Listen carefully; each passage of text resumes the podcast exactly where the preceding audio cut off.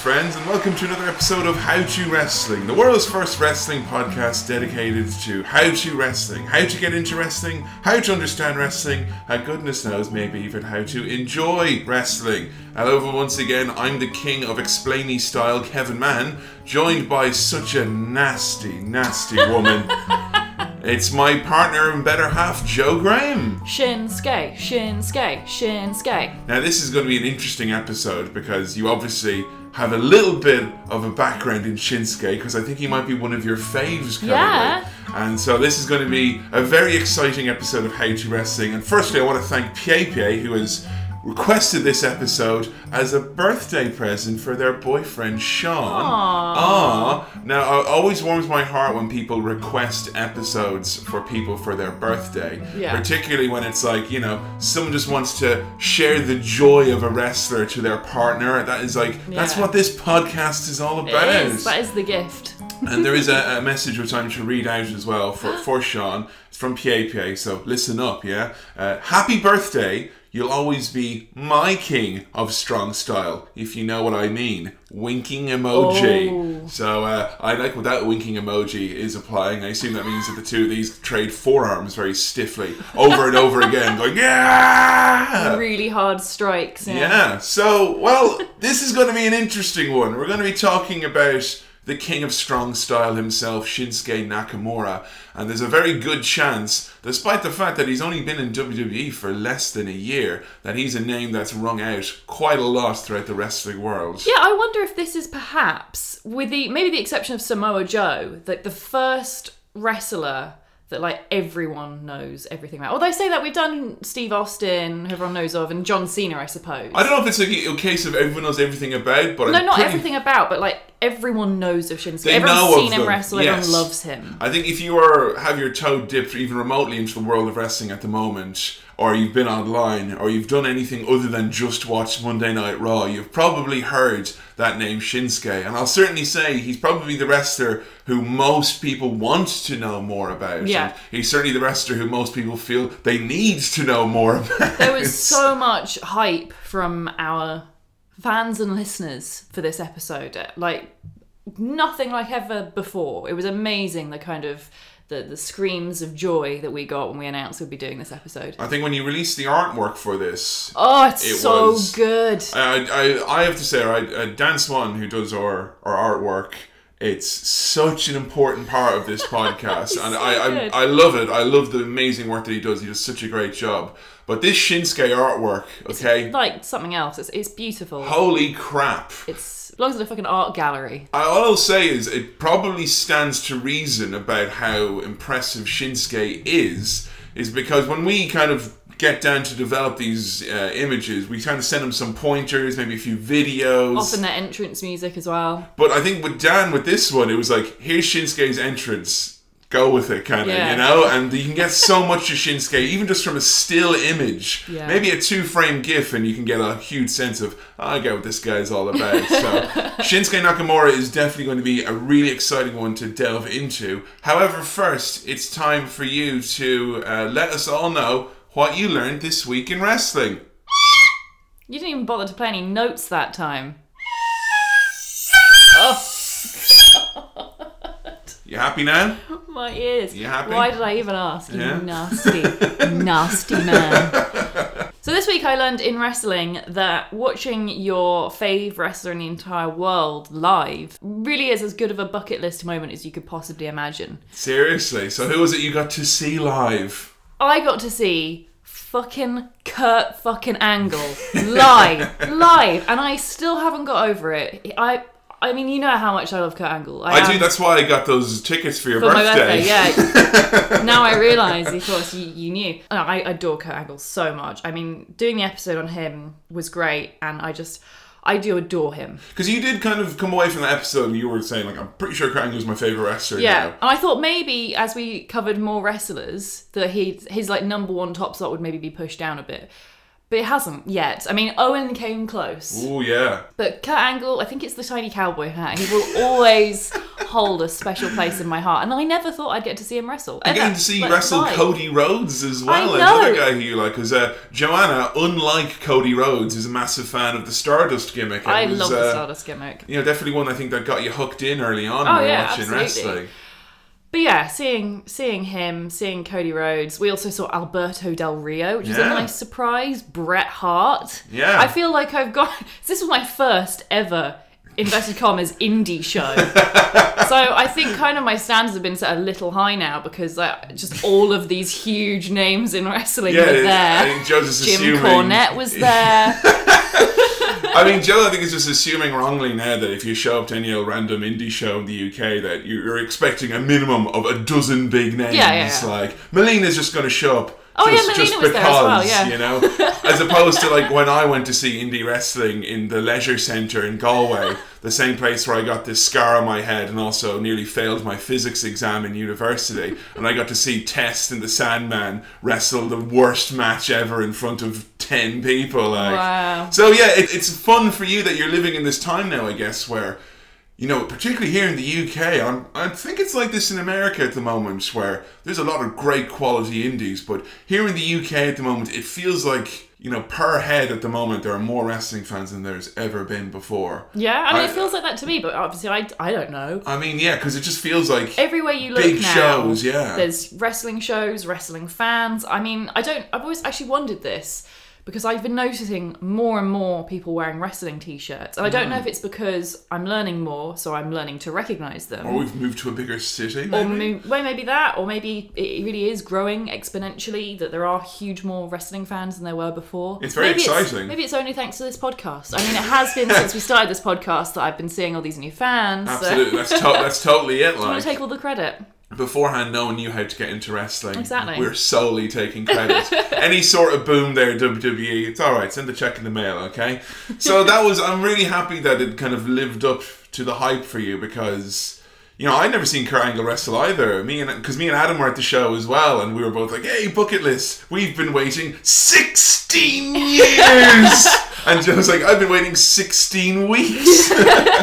I did feel a bit of a kind of cheat fan that like, oh, I've wanted to see Kurt wrestle live since I've heard of him, which wasn't very long ago, literally months. The closest thing it reminds me of is like when I got into the Pixies in 2004 when they reformed after 13 years. I was like, oh, that's convenient for me. you know, or the people are just getting into Twin Peaks. Oh, there's another season. That's great. I'm just wrapping up season two now. That's convenient. Yeah. There was the best sign, and I did post this on our Facebook and Twitter. Someone in the audience had a I miss Kurt Angle's cowboy hat" as a sign, which Was I it really cowboy or tiny cowboy? No, hat? tiny was something that we just hoped it would say. It didn't say tiny cowboy hat, it just said cowboy hat. But yeah, that's awesome. I hope they're listeners of our podcast. But yeah, the really interesting thing I discovered was Alberto Del Rio, who I never really kind of got when he was a wrestler on WWE. Hmm. Kind of didn't really see the appeal. When you see him wrestle live, I mean, I, I get it now. I see why people love him. He's got such presence. He's like a, he just is a star, isn't he? I think yeah, what I said to you afterwards is like the thing with Del Rio. If you were to randomly not not be a wrestling at all, yeah, you saw him at an airport, it'd be like you're someone like I don't know what You're you are. but You're someone. Do you like? Do you sell Nespresso or something on, on the TV? Like, because you seem like. And that's pretty funny considering that Del Rio, off the basis of you know leaving a company and having uh, having alleged stabbings and all the the, the worst week of his life, and Joe still thinks he's a fucking star. That Yeah. shows you what a star he is. He is.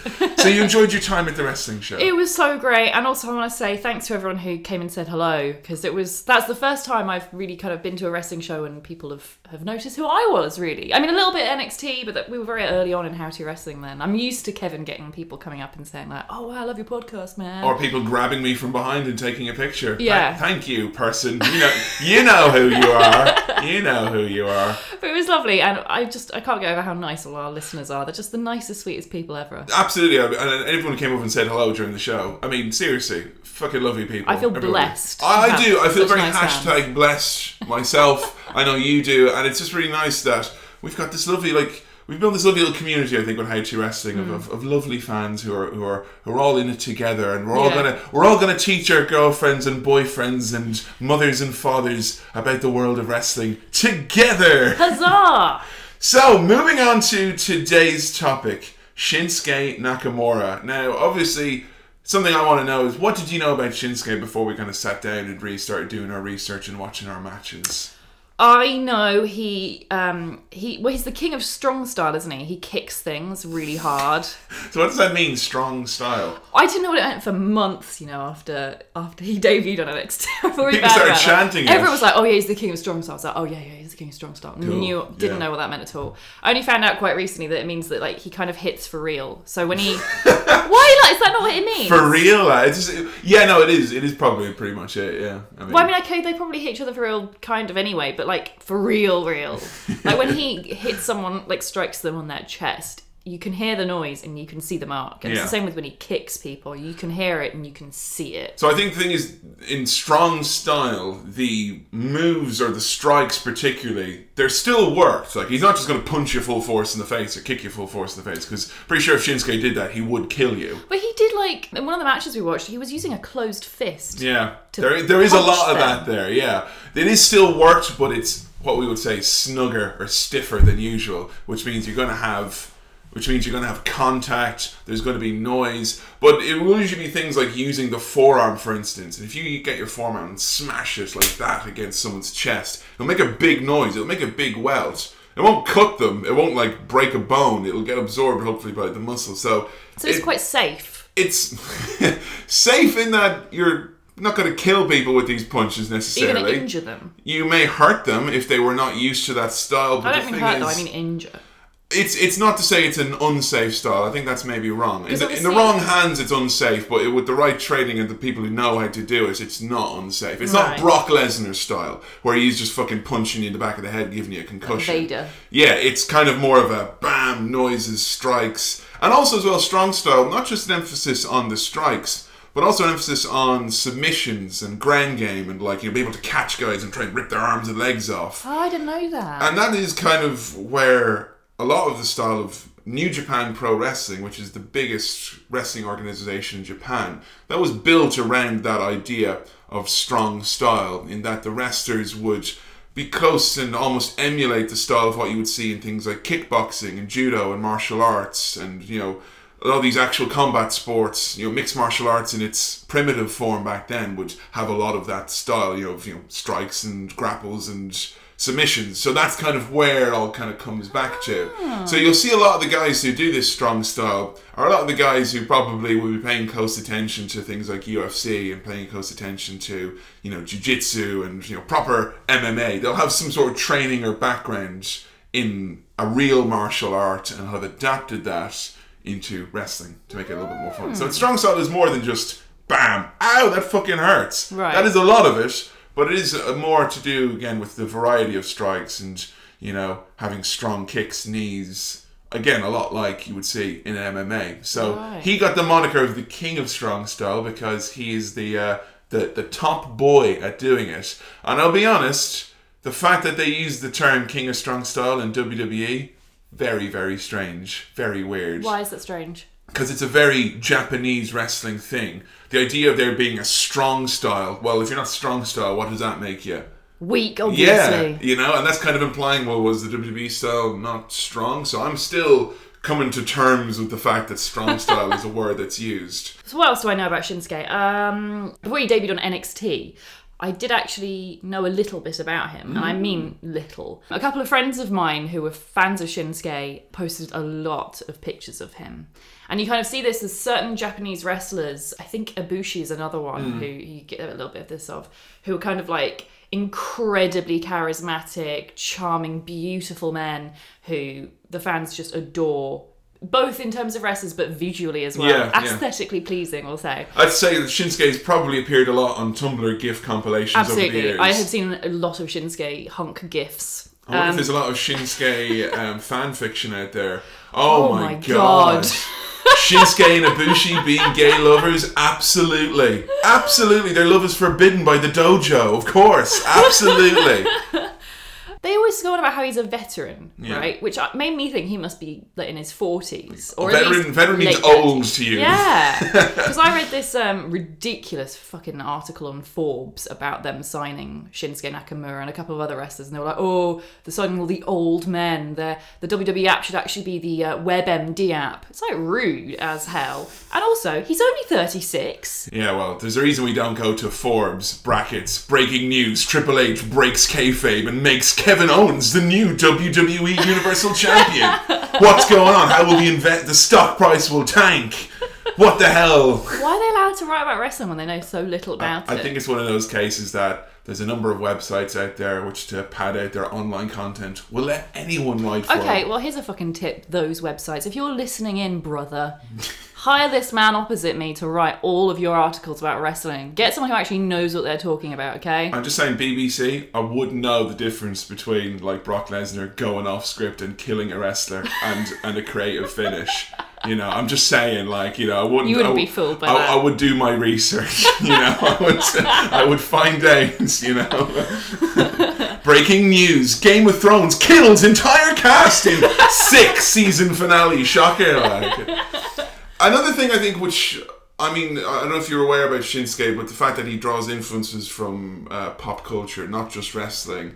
I mean, there's a lot of like big pop music names that people will always say, ah, Shinsuke Nakamura. I mean, I always kind of figured that he was maybe influenced by certain people. But yeah, he, he himself has said that he his top two influences are Michael Jackson, awesome, Could influence. and Freddie Mercury, awesome. He'd only need to say, he'd only need to cite David Bowie as the I always, third, yeah. and it would be the the holy trinity of like cool guy musician. I think I see a lot of David Bowie in uh, in Shinsuke a lot of the time. I think, and certainly the way he's changed over the years, and that was one of the really interesting things about getting into our matches here. First of all, I will say trying to narrow this list down of matches was fucking impossibly hard because there are so many five star amazing you gotta see, and it's like.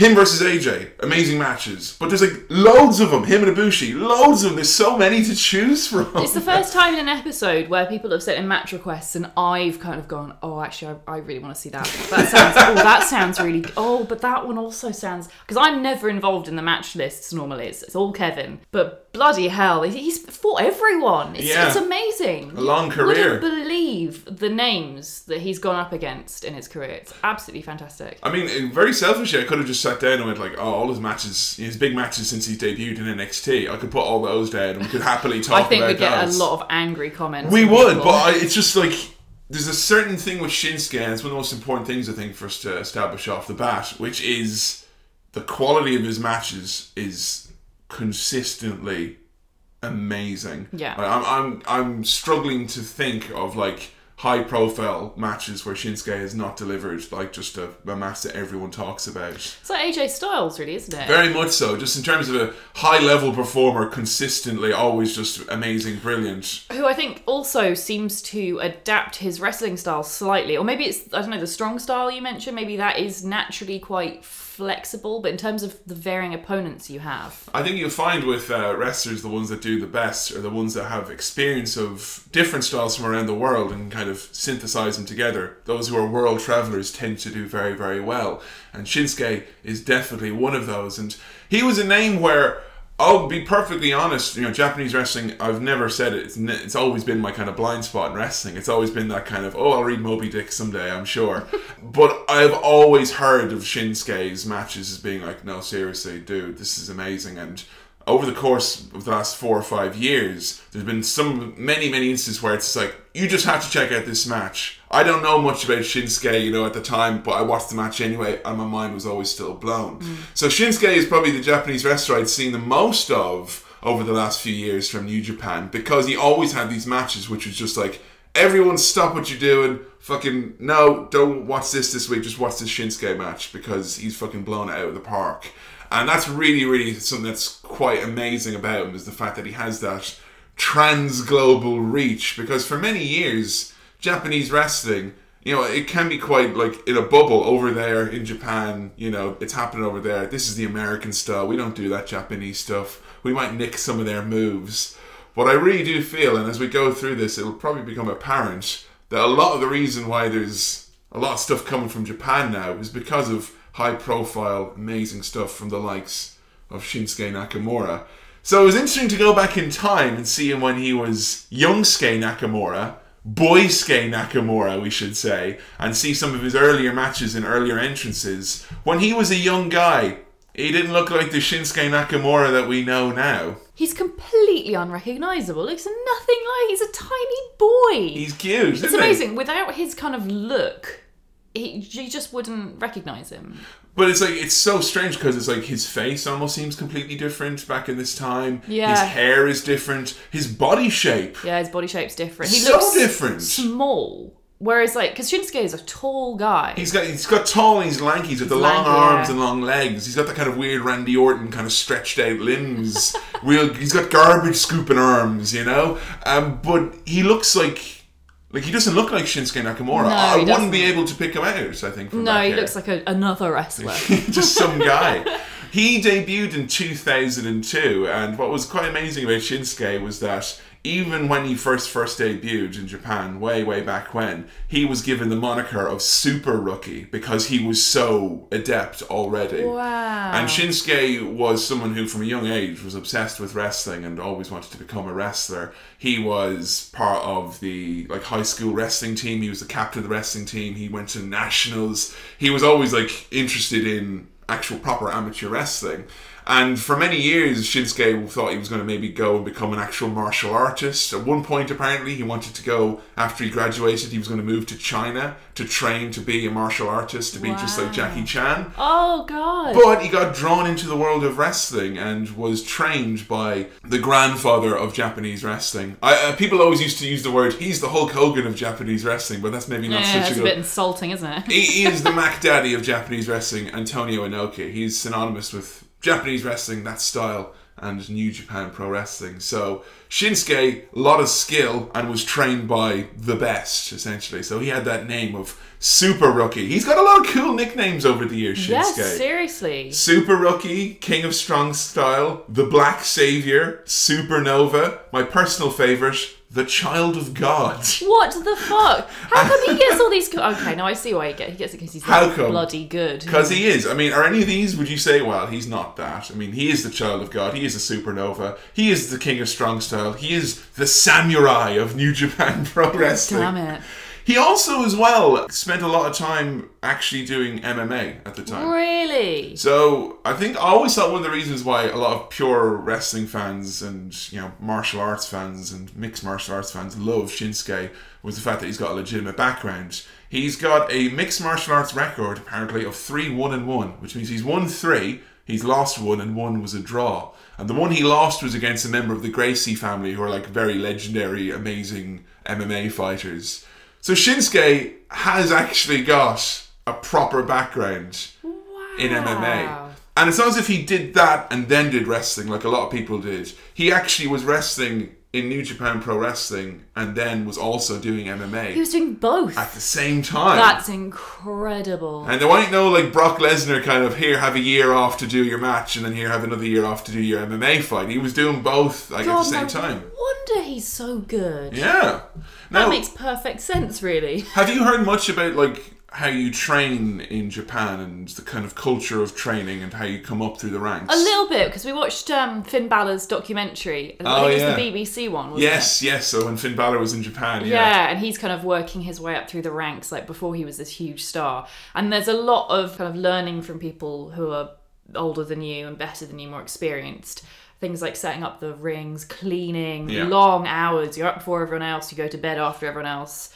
Huge amounts of work, and not all of it's necessarily wrestling. But you're also expected to do all this training and be the best you possibly can. The term they have for if you're a rookie starting off and you're being trained and you have to do all this stuff is a young boy, Oh, that's cute. which is a very cute little phrase. Oh, you're a young boy. Especially for someone like Finn. Yeah, Finn and Shinsuke, young little boys. It's cute. But, you know, it's not an easy place to learn to wrestle. I mean, because, one, you've got that strong style, so there's. It, learning to wrestle is, is, is horribly difficult, folks. And I you have to clean as well. That must be You gotta exhausting. clean, you gotta cook for everyone, Oh you yeah, gotta. you cook for everyone. You got to set up the ring. You know, you gotta. You live in the gym. You know, you live there. That is your life, twenty four seven. When you're a young boy. I have to say though, I mean, if you're going to become a wrestler and you really are serious about being the best, it kind of makes sense to do something like that. To immerse yourself. in Yeah, I mean it's a hard job. It, it's a hard fucking industry to a break into, b to be a star in, and c just kind of get through it generally. And to learn all that discipline and respecting others and admiring other people's like skills and abilities, I think is kind of really important to know. Absolutely, because they always talk. I mean, we, we read we read Mick Foley's book. We say we read Mick Foley's book. I read Mick Foley's book to, To you me. as bedtime stories Well, for I, a few months. you peeled grapes and put them in my mouth. and I'm wearing a crown. But he talks in that book a lot about the importance of you know paying dues and hmm. showing respect and whatnot. And it is, in all honesty, quite difficult these days for a lot of wrestlers who are training and coming up because you know it's not as if there are the towns anymore like there were back in the day in America. And you're not necessarily going to go to one territory and stay there for a while and then another territory. You're kind of a self-employed hustler. You're going from place to place making ends meet. And a lot of that kind of training almost of being in the cars with the older wrestlers and learning from them and learning from the veterans and learning to respect the industry and all that good stuff. A lot of that maybe doesn't happen as much as it used to back in the 70s and 80s. But in Japan, where they still have that culture, that respect, and it's always follows through onto the show as well. Like the young guys are never going to be like the main eventers straight away. Mm-hmm. If you're a young guy, you're not going to come in and smash everyone. You are a young boy, and it, it always is the story that you're a young boy. You might show some promise and potential, but those are the veterans. Those are the guys. You got to work your way up, and Shinsuke did that. You know, even though he was super talented and you know super rookie and all that he had a you know a long tra- road to travel like everyone else, even though he was trained by Antonio Inoki. And the kind of the big starting point which we went on this journey was 2006, and I wanted to find a match with Youngsuke or Boysuke Nakamura to really show the difference to Joe between the King of Strong Style and Super Rookie. And we saw Shinsuke taking on the IWGP Heavyweight Champion in 2006, which happens to be Brock Lesnar. When someone sent in this match, I, I thought it was a joke. I never would have thought Shinsuke had fought Brock Lesnar. Like that, just, it seems like a weird fan booking. Of Two like, different worlds. Oh yeah, man, yeah, I want Shinsuke to go up against uh uh yeah Brock Lesnar. Yeah, that'd be really cool because they both hate each other really But hard. the batch never starts because Top Gear run out and beat everyone down. universe mode is all this is. So I kind of like really wanted to see it just for the weirdness alone. I regretted showing you this match. Why? Because the noises you made, you were so concerned for like Shinsuke, like in his current form. We talked before about like with Scott Steiner, like having evolutions. Yeah. Shinsuke totally has those evolutions. Oh, absolutely. And this ain't Machamp. This is right here. This is Machop, and Shinsuke is totally Machop. Coming in, little bicep pose. There's this beautiful still image from this match, which is giant, fucking jacked up. I've just left WWE and don't give a fuck. Brock Lesnar, fucking massive muscles on him. Glaring at the camera. Little Shinsuke going, yay, in front of him. So small, like He's unrecognizable. That's the thing, because like you kind of think of Shinsuke versus Brock Lesnar, and you think of kind of current day Shinsuke, who's you know this pinnacle of hard hitting, terrifyingly strong wrestling style. Who you kind of think, yeah, he could make kind of a worthy opponent for Brock Lesnar. You know, I could I could Yeah. see him beat him up. But this is baby Shinsuke. This is tiny little boy, young boy Shinsuke. You couldn't like possibly imagine a situation now where Shinsuke would be sitting across in the ring from someone where you're going to go, oh god, that poor lad's going to be killed. like like- Brock Lesnar is so much scarier in 2006 than he is now. And How so? Oh well, he's for one, he's like twice the size. is he on some kind of steroids here? Do you think? well, all I'll say is that he was he was. I, I, w- I wouldn't know one way or the other, but all I'll say is that he wasn't in WWE and he wasn't under a wellness policy or anything like that. right. So So yeah, Brock Lesnar's huge. Also, I think young Brock Lesnar is uh, possibly scarier than older Brock Lesnar anyway because of the color of his skin. He's a bit more kind of scary pink color that looks like he's eaten too much red meat. And there's kind of like the thing about Lesnar now, where like because Lesnar's like older and he's rich as fuck, you kind of feel like there's a quiet dignity almost to Lesnar, where he can he doesn't need to do these things that he does. He's only there three times a year. yeah, I don't, I don't, I don't know. Like 2006, Brock Lesnar, who's in the middle of a court case with WWE, I like that. Just seems like a guy who's pissed off at the world and frustrated. I don't want to wrestle you. Please leave me alone. Like you know, I don't want you to vent on me. You know.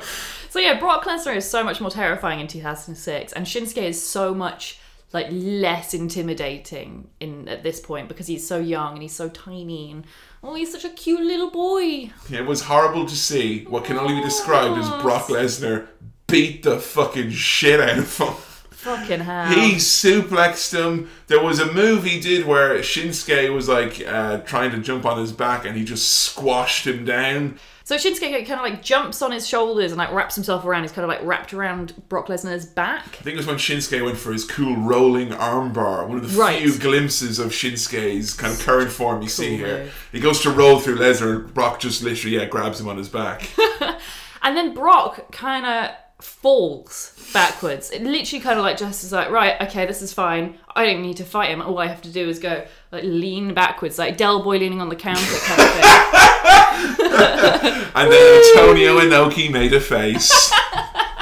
but it's great because like Lesnar, is the top half of his body is so fucking scarily large here, and he just kind of. Crushes him beneath his own weight. And the problem was because we watched this on YouTube this match, and we had a glitch with our Chromecast, so I had to rewind and accidentally showed it to Joe twice. So Joe thought that Brock did it two times in a row.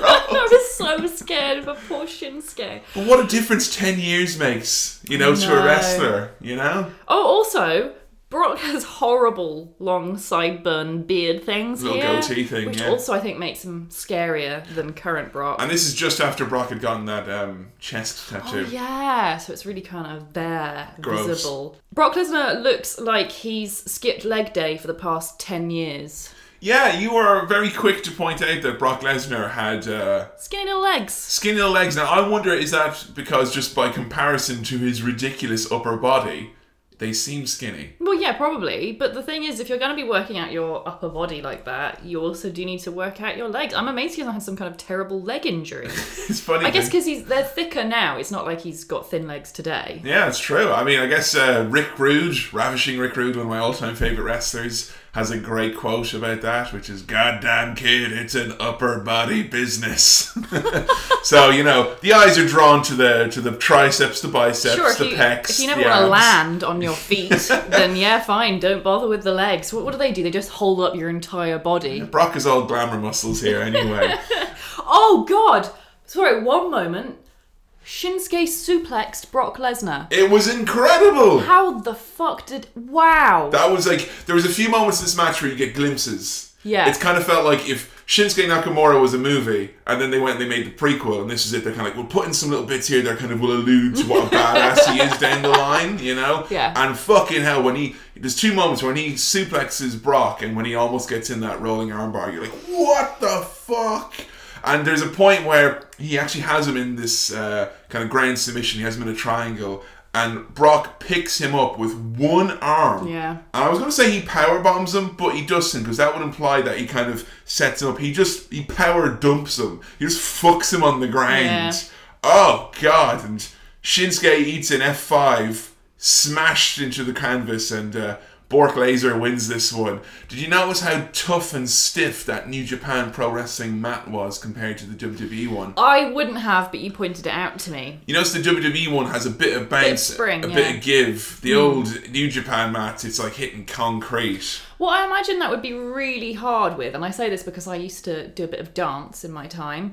Um, but there's this thing called you can get shin splints if you if you jump and land on Yeah. hard ground, you can injure yourself really badly. Because the in shin kind of jams into your bone, yeah. So I imagine when you're doing things like jumping off the top rope, that's where that softer mat really would help. Mm. Absolutely, particularly if you have any sort of velocity. But I wouldn't like the idea of taking an F5 on that fucking mat. Like, Jesus Christ. Did you give this one a star rating? I did. I loved this match. I absolutely adored it. Even though I spent the entire time in fear for Shinsuke's life. Thank God I knew he grew up into the, the man he is today, who is, you know, formidable. I gave it 4.5 stars out of 5 stars. So you like the kind of the drama of the fact that you had this imposing, unstoppable force. Yeah, it was really good. And it was amazing seeing someone like so tiny like Shinsuke. I don't know how much he weighed at this point. He was a lot leaner then than he is Yeah, now. He was a lot leaner then. That suplex just wow. He's like Brock Lesnar's like three times the size of him at least.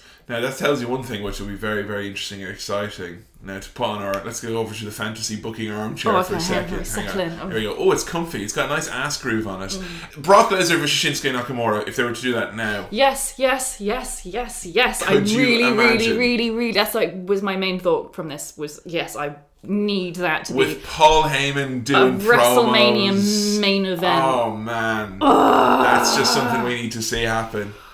Oh, it would be so good, and I want Shinsuke to win. You know, I like the idea of we go back with these podcasts and we kind of you're talking about. Oh, I hope we see this match when we're like old peoples, you know, with pipes. Ah, yeah. Ah, remember when we thought Shinsuke versus Brock wouldn't happen again, and then it did, and wrestling was brilliant forever. I think it will happen. I'm pretty convinced that's going to happen. There's a lot of yeah. Someone will probably talk about a bit more details. The fact that God Nakamura not being on that main roster and not being with all these other guys is like, "Mm, come on, come on. good. He's clearly smarter than all the other kids. Skip him a few No, grades. no, it's good. I, I want it like this for now because I don't want to like have too much of a good thing. You Yeah. know, I don't want to eat all my candies and put myself off them forever. Gotta like, pace yourselves. yeah, I kind of want trickles here and there. I mean, there's so much good stuff, and I kind of yeah, I'm I'm, I'm okay with having something to like look that forward to to. look forward yeah, to. yeah, So Shinsuke, quite quickly after this match and him being destroyed by Brock, he went on a little bit of an excursion and a little bit of a, a travel. And the idea was, in consultation with Antonio Inoki, who's running New Japan, that he would go around the world to sample some of the different styles, spend some time with some different promotions, build links between New Japan and other promotions, and really try and start to hone himself and the reason they gave is that he was leaving to improve his wrestling style, and when you consider he was already very, very uh, impressive on all the fundamentals, you knew that this meant that they had big plans for him down the line. So Shinsuke went off to places like Russia, Europe, Mexico, wrestled a bit in America, starting to kind of really develop a lot of his, um, you know, a lot of what makes Shinsuke Shinsuke now, and that would be the charisma and kind of coming out of his shell a little bit and developing more of a character as opposed to being this kind of blank badass who's great at wrestling. Because truthfully, um, a lot of times some of the problems can be with wrestlers coming over from Japan when they try to get into an American audience is that a lot of promoters will see them kind of go, well, he's just an awesome wrestler. How do we promote this Yeah, to the fans? character? What's his personality? And you know whether or not you know you agree with that, that was the reality, particularly back in those early two thousands. You know, you needed to have a bit of an edge to you to kind of stand out from you know multitudes of other Japanese wrestlers who had a similar skill set or a similar style. So this was one of the moments that people feel that Shinsuke really came into his own. And one of the things he actually did when he was over there was that he met up with his old buddy Brock Lesnar and he trained in Brock's gym with the idea being that Brock would help him learn how to put on some muscle and get a different body shape and add on muscle mass. So him and Brock actually have had, you know, a relationship and have had kind of a working sportsmanlike But Brock relationship. Lesnar doesn't have a relationship with anyone except for Paul Heyman. that one time. That one time. and his wife, I guess. and his wife. And wasn't there another wrestler that he was friends with once? He was friends with Curt Hennig as well. Oh, yeah, Curt Hennig, Well, I guess yeah. this was before Lesnar kind of retreated into the wilderness, but it's quite cool to think that. You know, it's it's almost like a video game, isn't it? It's so weird. You go off and you'll learn. You you'll meet up with Brock, your old uh, rival, to learn how to gain muscle. Yeah, muscle. sure you do, Like yeah. Brock's like, ha! You want to learn to be a strong man like me? Ha! Tap X loads and increase your muscle He's mass. definitely like a Pokemon gym leader. There was a rumor at the time as well that he was going to show up in WWE because Inoki really wanted um, Shinsuke to learn how to be presented in front of a TV audience, connect with the American audience. Now, depending on who you ask, this was either something that was definitely, definitely going to happen or something that was just pure rumor and there was nothing to it. But it's interesting to think that as far back as 2006, there was rumblings that Shinsuke could be in WWE. But what actually happened was that Brock, he ended up leaving New Japan Pro Wrestling and leaving a big hole there. So Shinsuke ended up being brought back from his excursion a bit earlier than planned to kind of take over as being one of the top, top guys. During this time, guess who else he wrestled? We didn't watch the match, but I thought you'd some a treat for you down the line. He wrestled Kurt Angle in 2008. What? Yeah. Him That's Kurt Angle. so cool. Oh my god, I want to see that. Yeah, so I mean, there's a whole bevy of amazing like dream matches Oh, that are happening in Japan. Such a good match because Kurt Angle's style would work so well. Yeah. So Shinsuke comes back around about 2008, 2009 into um, New Japan Pro Wrestling and he becomes a heel. And it's actually only when he became a heel that he developed the moniker the King of Strong Style. So the King of Strong Style was not like a, yeah, awesome. That was actually meant to be an evil type of thing. Wow. And there was him and a group of wrestlers and the whole idea was that they had become sick that New Japan Pro Wrestling had become like you know soft and was not about what it, its original roots were, which was strong style. So Shinsuke and a group of these other guys were basically going to bring it back to being this hard hitting submissions, injure people, fuck shit up. wow. So it was a big, big heel thing because Antonio Inoki, the figurehead, was like, "No, you can't do this. That's wrong." Like, "Hey, we're going to make it strong style. What are you going to do, old man?" and I just think that's really interesting because it's like, yeah, you wouldn't think that's a heel thing, but it Actually, totally I don't know. was. I mean, it makes sense. Yeah. The King of Strong Style is kind of like a, like you were saying, kind of for WWE to use it is weird because it kind of does imply that others are weak. Yeah. Which makes sense if it's a, if it was originally a heel You, thing. you guys are soft. Yeah. SAWFT, like, you know. this right here, this is Shinsuke Nakamura, and he kicks really hard, and you can't teach that. so it was around this time as well, Shinsuke started incorporating the big kicks, the big strikes. Beforehand, he was more submissions and dives and things. This is the time when he started doing, as well, his finishing, the move, the, the running knee. Oh, do you know the name of it? no, what it, what is it? It's called the Kinshasa. So that's that running knee that he does, and Corey Graves always goes Kinshasa, doing his best uh, Japanese wrestling imitation. But that was a finishing move which is synonymous with him. He only started doing it when he turned into this heel and became the king of strong style. But it was originally called something else. And just the story of this, I, I did a little reading up and I found this fascinating. It was originally called the Bomaye knee. The Bomaye, which was a reference to someone who Antonio Inoki fought way, way, way back in the day. Antonio Inoki is famous as a wrestler because he actually fought Muhammad Ali What? in a famous wrestler versus boxer match that they did back in the day. oh man. And Antonio Inoki and Muhammad Ali were actually quite close friends as a result. Way, way back in the day, Muhammad Ali had a very famous boxing match against uh, George Foreman. It took place in what's now the Republic of the Congo. It was called the Rumble in the Jungle. It was a very famous boxing match. And during that match, famously, Muhammad Ali's fans chanted Bomaye, which is the language down there that Bomaye translates to kill him. oh my god. So the Bomaye knee means kill him with your knee. Bloody hell. So you can see why WWE decided not to use Bomaye because they don't want fans going kill him Aw, I in an African cool. language. The only cool thing though, Kinshasa is apparently the capital city of the area in the Congo where Rumble in the Jungle took place. okay, so kind of a reference. So a big roundabout, like I just imagine Shinsuke in a room with loads of like red lines, you know, newspaper clippings, and you know a translation of all the words. it's really cool to see that's where that move came from, and it's That is cool. A lot of love went into that name, I think. I still do think Bomaye is a cooler. it is. Kill listen, him with the knee. That's awesome. kill him with the knee, as opposed to kill him with the place where the, The place where they chanted the kill him Came from. Muhammad Ali is referenced one way or another, and we're all happy. So we decided to start watching some of Shinsuke's big, high-profile matches as being the king of strong style. And the first one, the one which brought a lot of eyes onto New Japan Pro Wrestling, and certainly brought a lot of eyes onto Shinsuke Nakamura, including WWE's, was his match against Kota Ibushi at Wrestle Kingdom 9 in January 2015 for the IWGP Intercontinental Championship.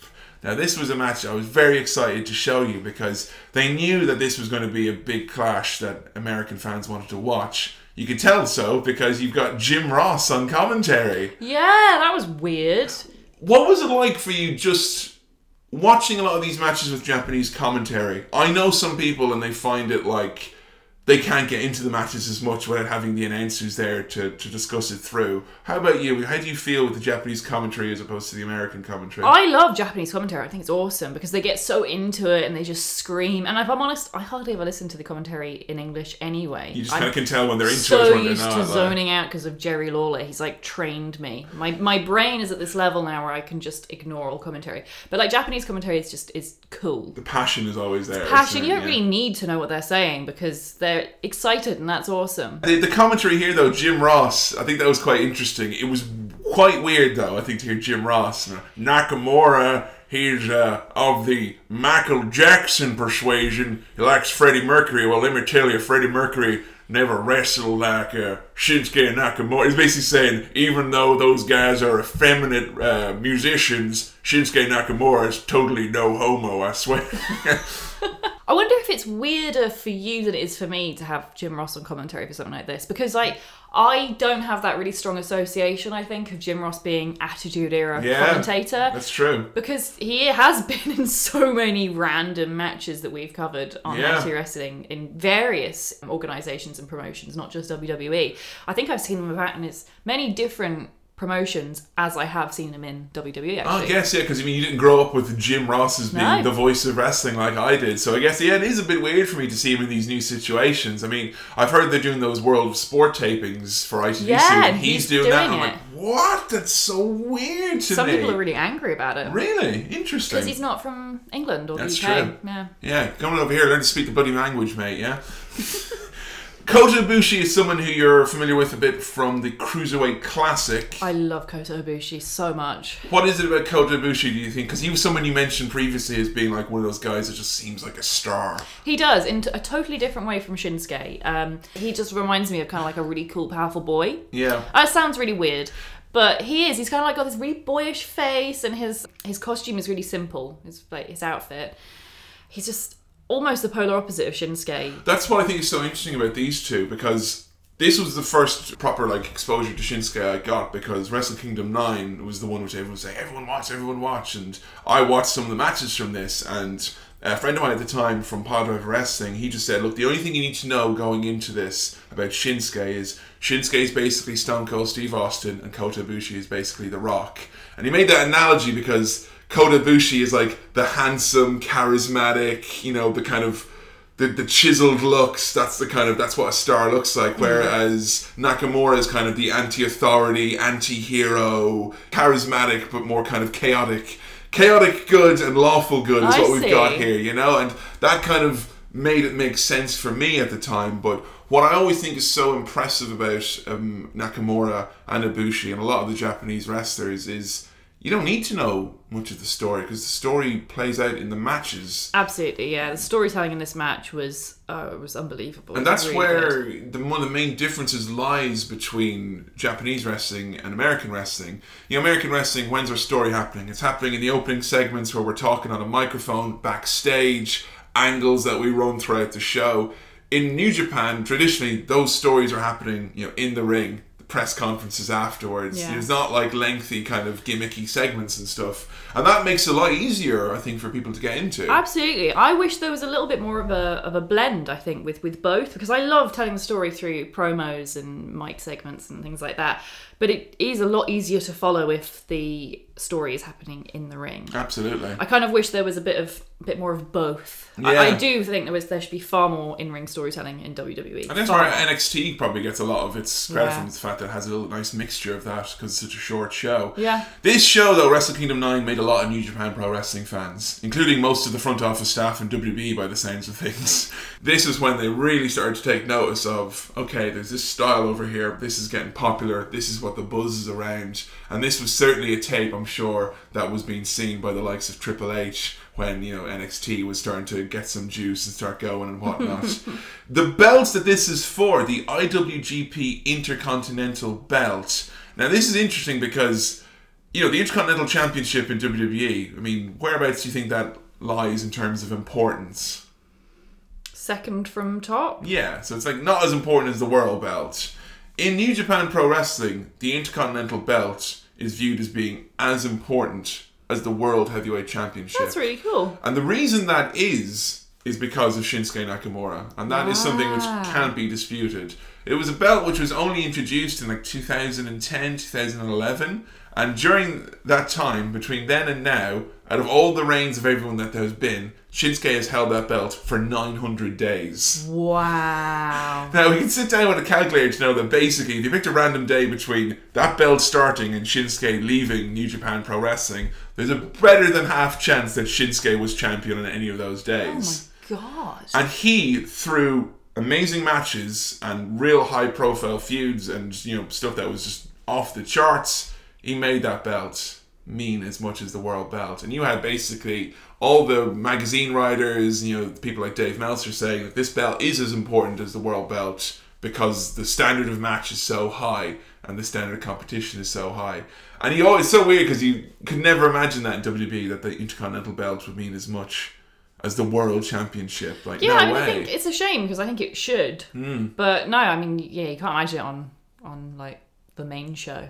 Because people always might look at just if you look at Shinsuke's Wikipedia and you see that he's been the Intercontinental Champion loads and the World Champion only a few times, you might think, well, he's obviously not as big. He's obviously like a Miz or a Dolph Ziggler. It's like no, he actually couldn't go for that World Belt because he had made the Intercontinental belt so important. It was his, and it became the main event on most nights as a That's result. amazing. Do you ever think something like that could happen to? WWE? I think there were glimpses of it when they did the whole thing with John Cena and his United States Open Challenge. The Oh, yeah. problem was was that literally as soon as Cena dropped that belt, they dropped the focus. Hmm. So even now, I think it's slightly less because Nakamura is gone, but that belt is still held in a quite high regard because it's known as being you know five years of it been really hotly contended. Like it's the belt people want to get their hands on. Hmm. so I don't think we'll see that in WWE because there's such a long history of those belts not being important. I suppose they'd really have to invest that belt on one person, which It kind of to be a new championship almost, I'd Yeah, say. it- Start over. And it would kind of, I think, as well, be difficult for a lot of the mid card guys then to have something to, to wrestle. Yeah, absolutely. Shinsuke coming out and to see the evolution of his Oh, entrances. He's gone from a little boy coming out and raising his arm to Kingsuke Nakamura. He's wearing a giant crown. That is a fucking Massive crown. amazing crown. I want that crown, honey. Get it for Christmas. Coming up. That's like a real heel in Game of Thrones. That would be the type of crown that they would go for. Yeah, you know? Joffrey, like, I want my crown extra long. He's also wearing like a really awesome red cape. He looks like a goddamn star. He does, and you can tell exactly who he is when he comes out. Yeah. And you know what? Even so many wrestlers, even wrestlers who I think are cool, if they were to come out in a fucking, you know, dressed as a king and being all like, you know, weird faces and doing Michael Jackson moves. I mean, you know how easy it is to look fucking goofy in Oh yeah, I think you have to genuinely just be so. It's, it's, it's said a lot with regards to to women's fashion. If you're Hmm. confident enough to pull it off, you can pull off anything. I mean, compare King Barrett to King Kingsuke Nakamura here. When Wade Barrett came out in his silly little crown and his robe, and he just looked like he felt fucking stupid. Yeah. Whereas Shinsuke's coming out here, he's like, "Yeah, I'm the king of strong I suppose to be fair, poor Barrett's crown and robe was not on par with this No. crown. I mean, this is next level crown and robe. This is think, like uh, nothing. King Henry VIII wouldn't be allowed to wear ostentatious crown and cape like this. Good use of the word ostentatious there. I like that. I mean, I like to think that if I was to get a crown, I'd try and find Shinsuke's crown guy because he's got a good crown guy. Yeah, the best crown guy. A tailor-made crown is what we have here. What was really interesting as well was um, his entrance here and a couple of other matches that we look at as well. Because for me, I always imagined the whole Titantron, fantastic animation, cool music was kind of an NXT thing Or WWE or thing. WWE thing. Yeah. Like the kind of whole Production values are even. I mean, with regards to no, with, with specifically with regards to the Titantron and the cool entrances and stuff, it's something I very much always associated with WWE and NXT because the matches I've seen before were probably lower card, but they didn't have any of the kind of really big showmanship to Mm. it. Whereas this, he's already got like several screens behind him. I know this is Wrestle Kingdom, so it's kind of the equivalent of WrestleMania. You It's, said. ba- it's basically New Japan Pro Wrestling's kind of the the show of the year, Yeah. and they the Tokyo Dome is like a fucking monstrous building. It's like 70, 80,000 people Yeah. in there. So it is, yeah. It, this won't be maybe typical, but definitely like New Japan in the recent years has really upped its kind of production values and the big set designs. And you know the big entrances, the fireworks, all that kind of stuff. Because he's coming out here with like big flames and Yeah. shit, the cool video package. Really cool video packages. One of the entrances we saw as well wasn't on any of these matches. It was just a kind of compilation of Shinsuke's entrance. Oh, this is over the evolution of entrances. Yeah. We'll, but definitely put that up on already up there. howtowrestling.com. Awesome. Already there. But yeah, there's one where he comes out and he dances with this lady, and it's just so cool. I love it. I love it so much. And yeah, that for me was really surprising to see from New Japan Pro Wrestling because I didn't realize they did it. Because I think people might make the assumption, wrongly so, I would say. It could be for a lot of maybe the older wrestling in Japan, people make the assumption it's like plain generic guys. If they're going to impress you, they'll impress you in the ring with the strikes and the submissions and the crazy shit that they'll do. But it will be boots and tights, out you come, playing music, and they'll just walk out there with a serious look on their face. So I don't know why I thought that as well though, because Asuka, she's got one of the best entrances ever, and ob- obviously she was doing that before she came to NXT. Oh, a lot of the stars in New Japan, I think, really challenge that assumption because I think that is an assumption that's based on like early '90s, late '80s wrestlers, and even still, there's always been characters in in Japanese wrestling. I think it's just people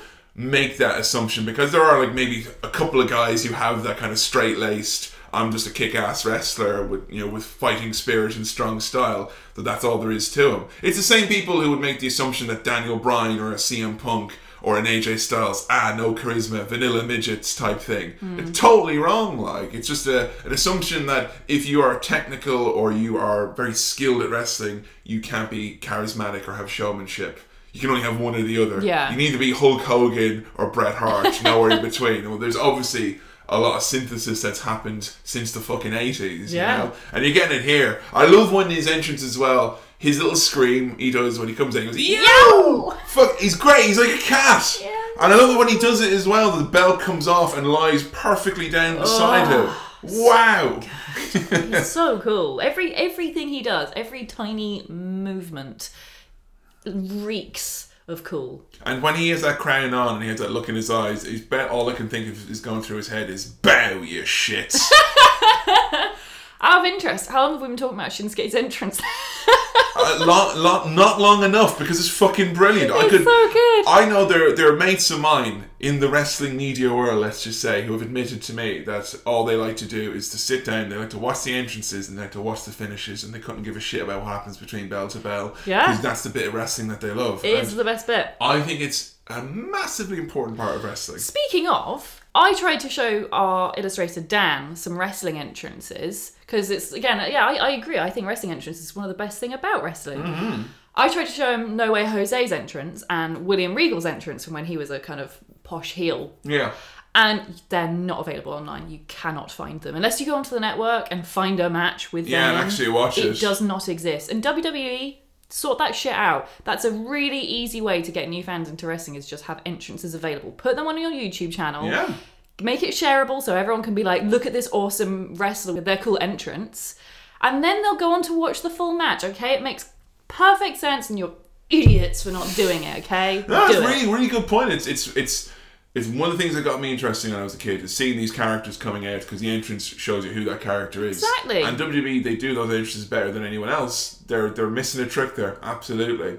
I love at the start of this match with Ibushi and Nakamura how they start to feel each other out because the story here is that Ibushi is the younger of the two. Nakamura is the veteran, so you should be. He's the older guy. You should be respected more. Mm. But Nakamura himself has got no respect. He is like you know this antithesis of what you're meant to be as a respectful veteran. But Shinsuke does it right back at him. Mm. There's a moment where Ibushi, right in the beginning of the match, he strikes Shinsuke's chest hard, and Shinsuke literally brushes his chest off. it's like fuck you. They This do things as well, like where Ibushi is like kind of you know does his little taunts, like little hand gestures and all that. And at the start, like Nakamura is just kind of like, look, who's this? Who's this boy? Like trying to do my shit? Like I'm, I'm the king here.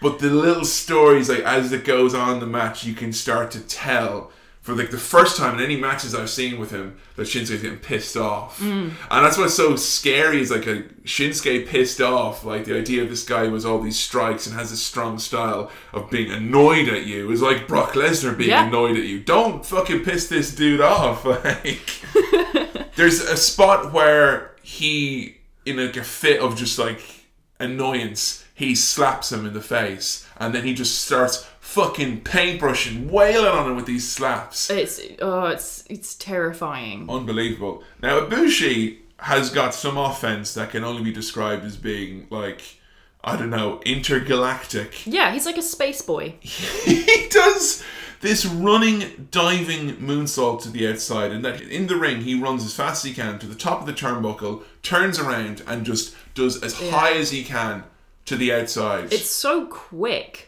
Unbelievable. I don't know how because like, there's someone outside of the ring. You think you kind of have to do a bit of mental arithmetic in a way, like right, he's there. So if I run there and then jump on the turnbuckle and then turn around, force, I've got to do it this quickly before he gets up, and he just does it. You know what it's like? It's like those. Um, you ever seen the the footage of the Arctic foxes? Yeah, Right. and they have their hands over the snow, and they can sense through the pads in their feet exactly when there's a little bit of food or a little rodent underneath. Oh, And they'll do a big jump up and dive down into the snow. This little mental geometry they have in their head. That's what Ibushi has got. He's like an Arctic fox. There's your zoological reference for the week in, in, in a wrestling podcast. On a podcast, which is just you talking about which wrestlers are like which animals. That would be that would be great. I think that should be a recurring theme here. yeah, it's a new segment. Okay, Ibushi is an Arctic fox. Yes. Need to think about what um, Shinsuke is. Is. There are so many amazing moves in this match. I actually hardly wrote any notes because I was scared of looking away and missing something because it was so fast. Standing corkscrew moonsault, springboard hurricane rana, golden star power bombs. Shinsuke reversed one of Ibushi's punches into a like f- flippy submission hold armbar thing. Oh yeah, it's the thing that Shinsuke does where he grabs someone's arm, like he he takes the arm, as they say, like someone's going like to to give a strike, he grabs it and he like spins around them to take them to the ground. It's like using their own momentum against them. It's, it's a practice used in Wing Chun, which is like kind of you use your opponent's momentum, momentum of, and yeah. strength to kind of against them. So you're not actually applying any force; you're just kind Yeah, of and it's very low energy position. as well because you you don't need to exert a huge amount of energy to do it because you, they're doing it all for you. And that's It's where you're getting like a lot of that legitimate martial arts training coming Yeah. in there. Is that I don't think that's something which you like. Asuka does that as well, where Yes. she can kind of just like someone's running as fast as they can, and, and then they're in this submission move. It's like whoa. Because it's like impressive to me when someone is just able to duck out of the way of an attack, let alone when they're then able to turn it into an attack against their opponent. It's, Yeah. yeah, it's amazing. I love as well because that comes after what you have a lot of time in these uh, you know these contests in, in New Japan, which is kind of a display of, of this kind of fighting spirit and strong style, where they start just laying in these elbows, you know, forearm smashes to the chest, and the idea is like who can who's going to blink first, who's going to give up. Who's going to tire first? Who's going to say no more? It's it's something they do over and over, and I fucking love it because it's just like a legitimate like who's the fucking baddest? Who's the toughest? Come on, like, are you gonna stop? Are you gonna, you know? And that's where he gets that submission in the end, like after they've been belting each other. And when I saw uh, Japanese wrestling in Korakuen Hall, and one of the matches the lads were doing that, they were doing the forearm smashes to each other over and over. They actually caused one of the guys to start bleeding on his chest. He, it wasn't a cut; it was literally blunt force trauma over and Ah, over, that's and hard, that's hard. caused the blood to start coming out. So these guys go fucking hard here. I must say, there's an amazing moment after Nakamura. He kicks out of um, Ibushi's finisher, the Golden Star Power Bomb. And the face he has. I know you're always going on about how you don't like the, the facial selling of a lot of wrestlers mm. in America, but Nakamura literally looks like he's like dead. He's got these dead, cold eyes. And it's so scary coming from him who has such like bright, like twinkly eyes normally, and he's just the anger. I don't know how he he must genuinely be furious. I just Yeah. can't think. You can't act with your eyes that well. And because when he comes up then afterwards and he goes over to Ibushi and he starts doing these stomps, which are like, whoa there now. He's like literally puts his foot in his fucking mouth, He did, yeah. stomps on He his fingers, starts, yeah. rubbing his feet against his face. It's vicious. The attacks from each of them become more and more vicious, vile, nasty. Like it, if it was any, under any other circumstances, there'd be heel moves. I'm yeah, sure. absolutely. But it's only because of the storytelling that you kind of feel like, oh my god, yes, it's kind of coming down to this. And they're really doing this well because there's Nakamura fans in the audience and there's Ibushi fans in the audience and there's kind of there's this great dynamic the whole match of kind of people swaying one way and then another way. Like Ibushi starts doing Shinsuke's moves. He Yes. starts going for his exploder and then he actually hits him with Shinsuke's finisher, the Bomaye knee. And this is great because it's like 20 minutes into this match, this absolute war, he hits Shinsuke with his finisher and then Shinsuke kicks out at one. So Fuck you, insulting. boy. I ain't taking that shit lying down. I love that story. There is a sequence where Nakamura is on the ring apron and Ibushi like climbs on top of the ropes and like he's perching there. The ropes and his legs are wobbling and he manages to grab Shinsuke and German suplex him all the way into the ring. Now, I don't need to sit down and give you a quick lesson on fulcrums and levers and turning points and moments and physics to know that that requires a fucking insane amount of strength. And I the mean, fact that he managed to do that and not kill him is like, Of course he can do that, I guess. yeah, I He's guess. magical. But the finish comes when Shinsuke makes his comeback and hits that Bomaye knee, and Jesus Christ, what a match! This one was, in my mind, one of the greatest matches of 2015. It took a lot of eyes away from WWE over onto New Japan, and it made it made a lot of people stars in people's minds there. Um, there's no doubt in my mind that the kind of can we bring him in? How about that Ibushi guy? I'm absolutely convinced after this, this was what made the world take notice because this was what people were talking about in January 2015. They'd be idiots for it to not work, to be honest. It is. I think it's one of the best matches I've ever seen in my whole life. Whoa, Yeah, that's I've- high praise. I've given it five out of five stars. It's, So- in my opinion, a perfect match. It- I think it is. It's a perfect little storytelling. The wrestling is just beyond anything. And I think a real Ever. strength of these types of matches, the ones that are really great, is you know, sit someone down and kind of go, that's the the kind of chaotic guy, that's the lawful guy. You know, there's Rock, Mm. That's there's that, that's it, and the story tells itself. Yeah.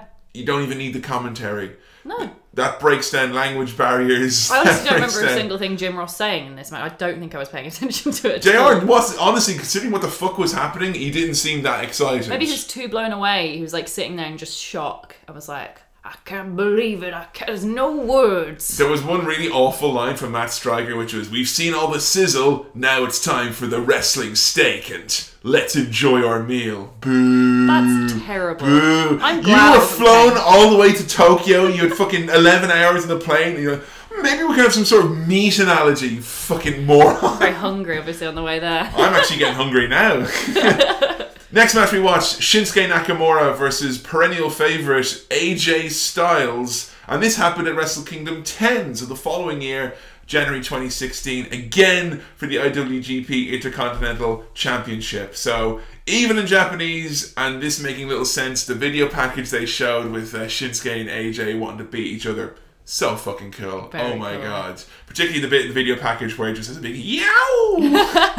Yeah, there was so much that I kind of was surprised is the same as his current NXT entrance, Mm. and down to his clothes as well. It's all exactly the same as what he's doing now. Because I know a lot of wrestlers were made to change not only their names, but a large amount of their gimmicks, their costume, their entrance. It's literally almost exactly the same. Like right down to when he takes off the belt and does that whole I don't know what you call it, like a splaying on the ring, like dancing When he thing. When he yows. yows.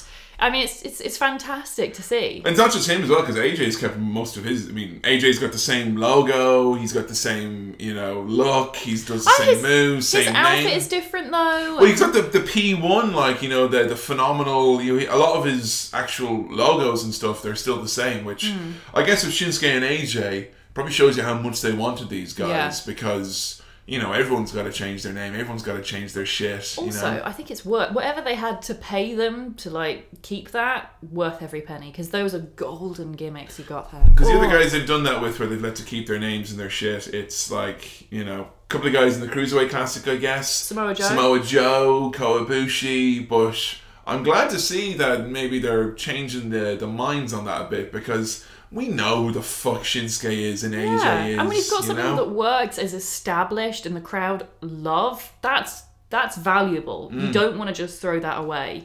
It's very interesting as well seeing AJ coming out here. He's a uh, full Bullet Club here. It's his uh, Bullet Club entrance, and he's wearing his little Bullet Club mask. Yeah. So there will be a Bullet Club episode coming on in the future. Every single day passes, and I grimace realizing that Joe thinks the Bullet Club and the club are pretty much the same thing.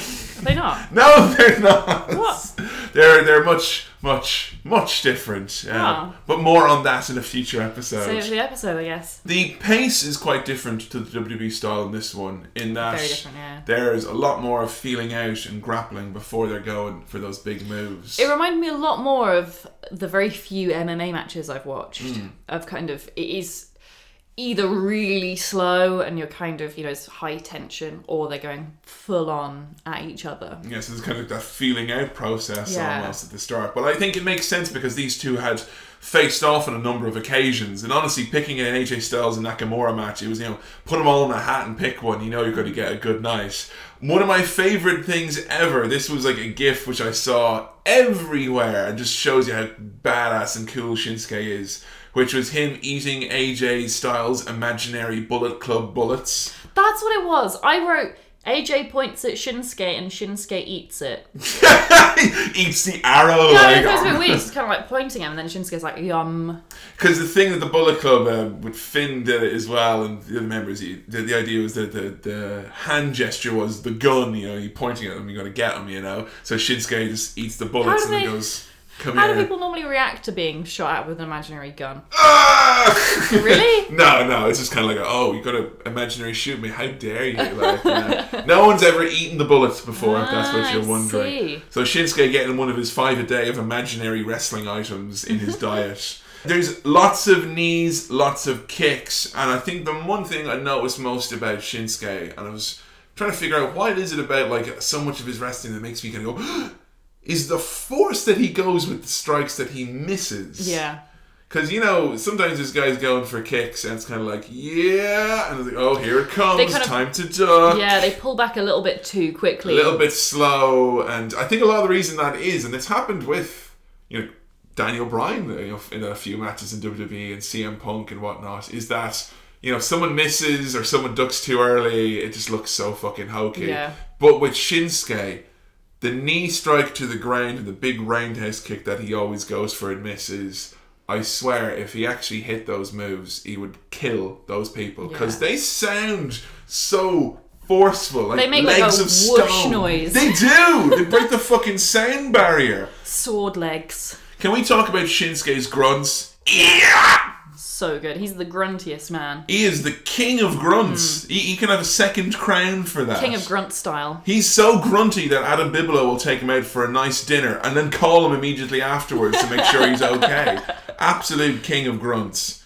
He does his move in the corner where he puts his foot on someone's face and then shakes wildly. Yeah, which you told me had a really cool name. It was the Good Vibration. Yeah, and I think I believe it's Corey Graves who gave it that moniker. I could Love be it. wrong. I think it probably. I think you're right. Corey Graves sounds like a Beach Boys fan. Well, my headcanon is that um, you know uh, Nakamura is a Brian Wilson fan. Yes, to be fair, he probably is. If he's got good ass taste like Michael Jackson, Freddie Mercury. News just in: Shinsuke Nakamura decides instead of debuting on main roster, he will spend a year in bed. Damn it! so Shinsuke kicks the shit out of AJ Styles for the first part of this match, and uh, AJ does at one point your new favorite move. The phenomenal forearm. it took you a while to kind of I'm not to say admit, but I remember when we were playing the wrestling game recently, and I was like, you know that move that you always freak out about, and you're like, what one? You know the one that AJ does the big, the big dive, like, because that is like a move that always makes you gasp and go yeah and go shocked. Yeah, I think the thing I love about it so much. It's it's a terrifying move because I mean I'm I'm actually quite a big fan of Roman Reigns' Superman punch thing. If you can't tell, I'm Oh, don't stop doing that. Kevin's been doing that stupid masturbation arm thing. Come on, like, like Kevin's that's been doing not. that stupid masturbation thing. I don't even know. Just so you know, alright, what she meant to say there was that Kevin is doing the, the hand cock thing that Roman Reigns does. Yeah, whatever. He doesn't say I'm masturbating everywhere. Kevin's just been masturbating everywhere. It's just so annoying.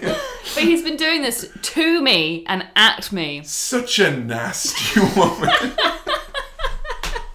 Kevin's been doing this at me all week. All week. He's just uh, every so often I'll be turning around because I'll hear this kind of like noise, and it's there. Kevin just like masturbating his arm, Look, Joe, alright? I- just staring at Look. me dead in the eye. Alright, I'm not a good guy, alright? I'm not a bad guy, alright? I'm just I'm just the guy, alright? The sooner you get to grips with that, the happier we'll all be. And the worst is because Kevin is mildly obsessed with Donald Trump at the moment. Is when Kevin will, will say something Wrong. that Donald Trump has said, and then do the arm thing while pulling a Donald Trump face.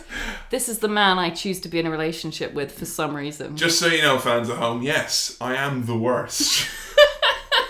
So, as we were talking about the uh, the the phenomenal forearm, why I love it is because I, I mean, I like I said, yeah, I like that move that Roman Reigns does anyway. I think it looks really cool. But the fact that Shinsuke does it jumping off the top rope, and it's the way he extends his arm back and his legs while he's jumping. Pure comic book pose. Like. It's you, yeah. If you animated it, you'd be like, no human could do that. That's not realistic. He It's does incredible. it perfectly. It's you watch it in slow motion, and there's not a single limb out of place.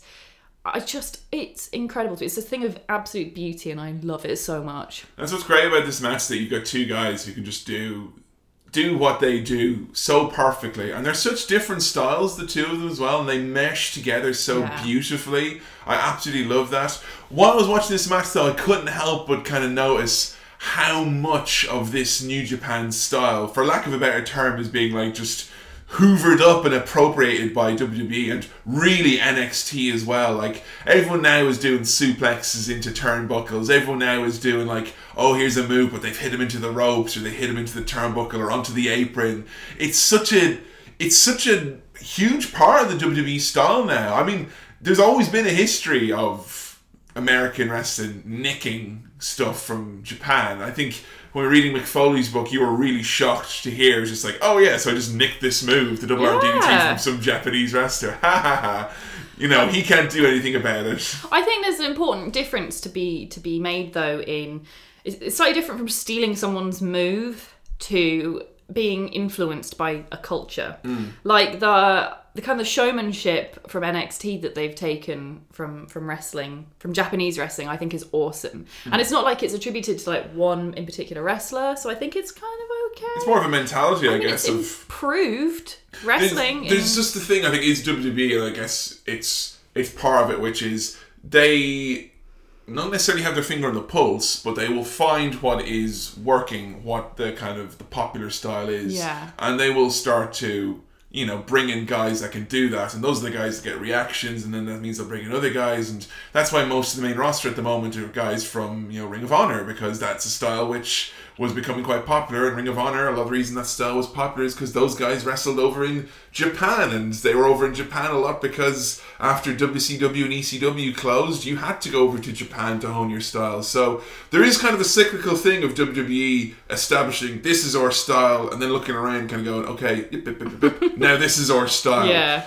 Doesn't mean it's right. I don't think it's as like I don't think Vince McMahon is like let's go steal all that Japanese shit and make it our own. I think it's it's a slower process than that. They bring in the guys, the guys bring in the style, the fans react to it, and this is kind of how you end up with WWE emulating a lot of what you're seeing Yeah. here. I mean, if I showed you, you know, this type of a match three years previously, you would have been like, "This is unlike anything I've ever seen." But this is not unlike anything you've ever seen now because you see a lot of this and a lot of these guys on WWE now. I mean, this match may be slightly differently from the other Shinsuke matches that we've covered. Because I'd say this one does kind of stand out hmm. in a way. It's very different. The, Yeah. the pace is much slower. Absolutely, yeah. the crowd is almost silent There's a of it. the thing with the crowd. That was something you mentioned kind of briefly before. What is it about the kind of Japanese crowd that's maybe slightly different for you? Because I know we, we watched one or two matches from Japan before, and you kind of we with the, the young bucks and stuff, and you kind of said, hey. You know, over there in Japan, it seems a bit different. So I, I I'm slightly aware of how different it is anyway. I know that in Japan there's more of a expectation for you to stay quiet and appreciate the moves and kind of clap when a particularly big move is done. Um, and there's also more of a kind of slow build, I think, for the crowd to kind of get into it.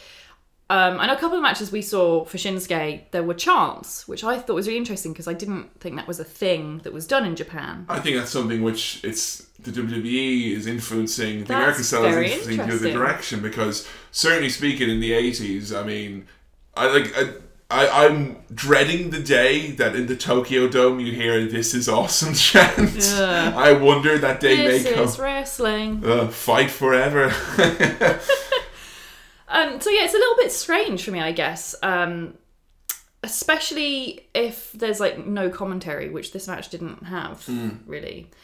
I don't know. Yeah, it was. I don't want to say it's that I don't like it as much necessarily, but it is a bit of a culture shock for me. I know for me, definitely always the the, the crowd needs to be into it for me to get into it. Yeah. I think a great match can be spoiled by a crowd that I feel don't give it the dese- the, you know, the respect it deserves. There's all these matches from like WCW in the '90s where the crowd are just like, huh. And I'm like, fuck you, that's amazing shit. So I always kind of remind myself in Japan, they're not like being like, huh, they're just being engrossed. Well, yeah, mean- kind of paying that attention. But it's weird, it is weird. Before we watch these matches, it's actually something I mentioned to you after we went and saw that match with like Kurt Angle and everything. Because as a wrestling fan, I mean, I've only seen two shows, but I find it quite weird for me to get into the headspace of, oh yeah, I'll cheer and I'll like, I'll clap, but like the cheering aspect and, and screaming and stuff like that is something I find very weird to get into. Like, Particularly if it's like a match that you're really interested in. Like, yeah, sit down watch my it. Like. my gut instinct is to kind of lean forwards and be like, just don't even blink, don't move, don't say anything. I don't want to miss a split second because I might miss something awesome. And it's like when we went to go see this show, I actually felt quite bad because I'm well aware that wrestlers and the wrestling community is expected to be loud and contribute. Yeah, because Bret Hart famously hated working in Japan because he thought the crowds wouldn't react. I can totally see and why. he's like, you know, I'm out there, I'm doing all my moves, and you know, no one's making any noise. Why would I even come to, to Japan to wrestle anymore? And he was like really hurt by it all the time. He thought that. You know, you don't like my wrestling, well, fuck you. But the idea was that, you know, because Bret, oh, so much of it was submission and technical, they were like, You wow, you know, really engrossed. they were trying to pay you a compliment, Yeah. Bret. So it's kind of interesting for me because, like, on the one hand, yeah, I found it a bit weird, but also I know it's exactly what I'm like when I'm at wrestling Mm. It's shows. true. There is a diving knee off the top rope by Shinsuke, which he does to the back of AJ's head. And I kind of, a lot of the moves here, I do wonder, how do you, you know, work these moves, you know, 100%? How do you make that? There's no way you can do that without there being, look, this is going to suck a bit. you know, Yeah. this is going to hurt to an extent. be really sore later. Back of the fucking head with that knee off the top rope, that momentum. Ow. And uh, I will say one thing about AJ Styles here, given how fucking lanky and large Shinsuke is, he does some moves on him that I'm very, very impressed that he can do. Like he's picking him up in fireman's carries, spin him around. Although AJ can do this shit with John Cena, you know, if you've been listening to our Yeah. Patreon reviews where we've been talking about AJ picking up Cena on his shoulders, it's incredible. The man's an ant. He can pick up things much bigger than him. There's a moment where AJ gets him like kind of he's knocked Shinsuke kind of out. Shinsuke looks dead. Shinsuke looks awesome by the way when he's doing his whole dead face thing. He's Great really selling. good at zoning Yeah, out yeah. his eyes and looking kind of not there. But Shinsuke manages to kind of get him up onto the top rope to do um I can't remember some kind of flippy move. You know the one. Hurricane or Hurricane Rana was it? I don't know. Okay. I don't know. Um, but the way he managed to do that, and Shinsuke manages to still look almost unconscious, because that's something that really bothers me in a lot of wrestling. They're kind of helping each other Yeah, out. it's kind of like clearly, oh, I'm pretending to be unconscious, but also I'm climbing up the ropes here. Putting your arms None of that. there. Shinsuke Yeah. looked out of it, and but like obviously he had to be helping him up onto the rope, right?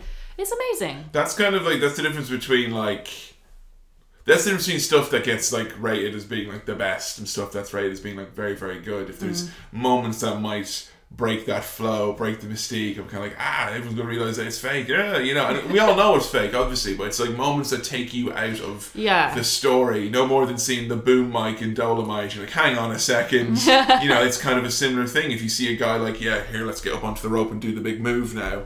But his eyes are closed. but yeah, exactly. You know, uh, that that's kind of that that's a really important thing in wrestling to have that. I think there are some incredible striking sequences down the line here, and like when he does that rolling cross arm breaker I onto love AJ. that. That was so cool. He literally rolls like a cat that's Yeah. come out of a window and has landed on its legs perfectly. Unbelievable. It's like a tumbleweed turned wrestler. and AJ manages to reverse that into a one-legged styles clash. And little known fact about me, one of my favorite things in wrestling is when someone kind of half gets in a devastating move just to get out of a predicament, like a one-legged styles clash or a one-armed pedigree, and that's what we have here. That was really cool as well, yeah. And AJ then does Finn's finisher, which is uh, 1916, or as it was known back then, Bloody Sunday. Obviously, that's a big Bullet Club thing. so, Right. you know. See, I wouldn't have known that. Yeah. All you know about those guys is that they all saw each other at SummerSlam and nodded. Yeah. And then Luke Gallows and Karl Anderson made a face. And then they ended up as doctors. Yeah, easy peasy. We got a Samoan driver off the top rope by Shinsuke Nakamura. And that was amazing because AJ was setting him up for the top rope Styles clash. And I said to you, I think he's going to go for the Styles clash off the top rope. And you just went, How? like it's not even possible. Bomaye to the back of AJ's head, and then another one to the front for good measure and equality. Shinsuke wins another barn burner of a fucking match. After this match, literally two weeks later, AJ Styles was in the Royal Rumble, and then the news had come out AJ Styles, Shinsuke Nakamura, Anderson and Gallows, all of them signed by WWE. Oh, that's amazing. It's so weird to think this match happened just weeks before Shinsuke came out. Yeah, and that, so that, that was like that news, and I think that's such an important point to talk about. The news that Shinsuke was coming to WWE, and so many times when wrestlers are announced as being coming over, that there is a lot of cynicism with older fans. It's like they won't know what to do with him. They'll fuck him up. He won't get to do his shit. It'll be bad. It'll be he'll be buried. He won't get a focus. They don't know what to do with these Japanese wrestlers. He'll just be some guy. Yada yada yada. And I mean, a lot of that I think stems from a lot of older fans having real bad memories of wrestlers going between organizations like WWF and WCW. You know, famously WCW didn't know what to do with a lot of stars they got from WWF, or WWF got in, you know, big stars from around the world didn't know what to do with them. Like Sin Cara, one of the biggest stars in Mexico, didn't know what to do with him. During the Attitude Era, they brought in Taka Michinoku, who pound for pound at the time was probably one of the greatest wrestlers in the world. Wow. Japanese wrestler, and he had to put up with silly backstage segments that had to do with him not being able to drive a car because he's Asian. What? Silly segments involving him and his tag team partner having English dubbed over them because ha ha ha Godzilla movies. Oh my god. And again, this pervasive theory that Japanese wrestlers can't get over in WWE because an American wrestling audience won't get behind someone who can't speak the language, who can't cut a promo, who can't make that direct connection. And there's a lot of people out there, like Vince Russo is a big proponent of that. He's always said guys under a mask can't get over, guys from some other country can't get over. Because if you're flipping channels and you see a guy from another country there speaking another language or is not relatable to you, then you're not going to be a fan of this guy. that is racist in the it, it It's so racist, pure racist. and also comes from a place of great privilege. If you've grown, if you've spent your life as a minority, a, a woman, you know, a trans person, a person of color, you're so used to having to identify with people that don't look like you or sound like you. Fucking get over it. The rest of the population has. Come on. Yeah, and, and it's honestly as if we really think one of the main problems that WWE has at the moment is not having enough white male wrestling fans. Yeah, come on, seriously. We've got enough sand at our beach, lads. Okay, there's pl- there's plenty of us. Okay, you know maybe we should try and. Even you white straight men are getting bored of seeing more white straight men, right? I mean, it's it's true, and I mean it's. Um, Shinsuke Nakamura flies in the face of all of that. Yeah. Because, like, I Mick Foley in one of his books said, you know, if this was about who was the best wrestler, it would be Taka Michinoku would be the top guy and he'd have the belt and yada yada yada. But the fact is, if you never portray a guy as being able to be that, if you just portray him and assume that the audience aren't going to like them, you're making a massive assumption that your audience is never going to be able to relate to someone from another country. Yeah. And that is such a backwards viewpoint. just shows i think the the lack of skill and imagination and self-awareness i think really it's it just says bad things about the person who's saying that I really do, and I think it's so ignorant when you see the reaction and the the hype and the excitement when Shinsuke was coming into WWE, Yeah. if you can in this day and age honestly think that a main eventer can't be someone from another country and English isn't their first language, you're dead wrong. Uh, you're absolutely wrong. And Shinsuke has only been on NXT for the time being, and a lot of people are very frustrated. I think that Shinsuke is there. I think all in due time, mm-hmm. you know.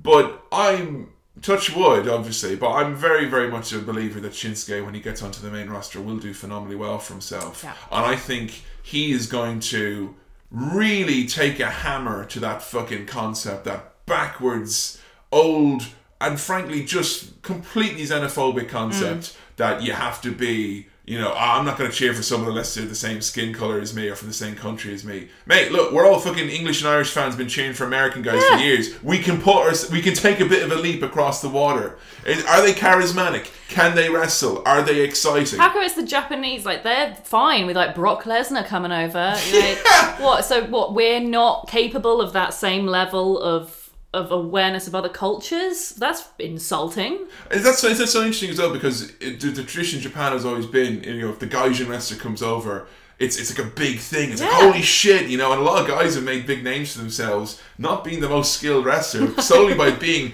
the big scary white dude or the big, you know, weird dude from another country who's come over.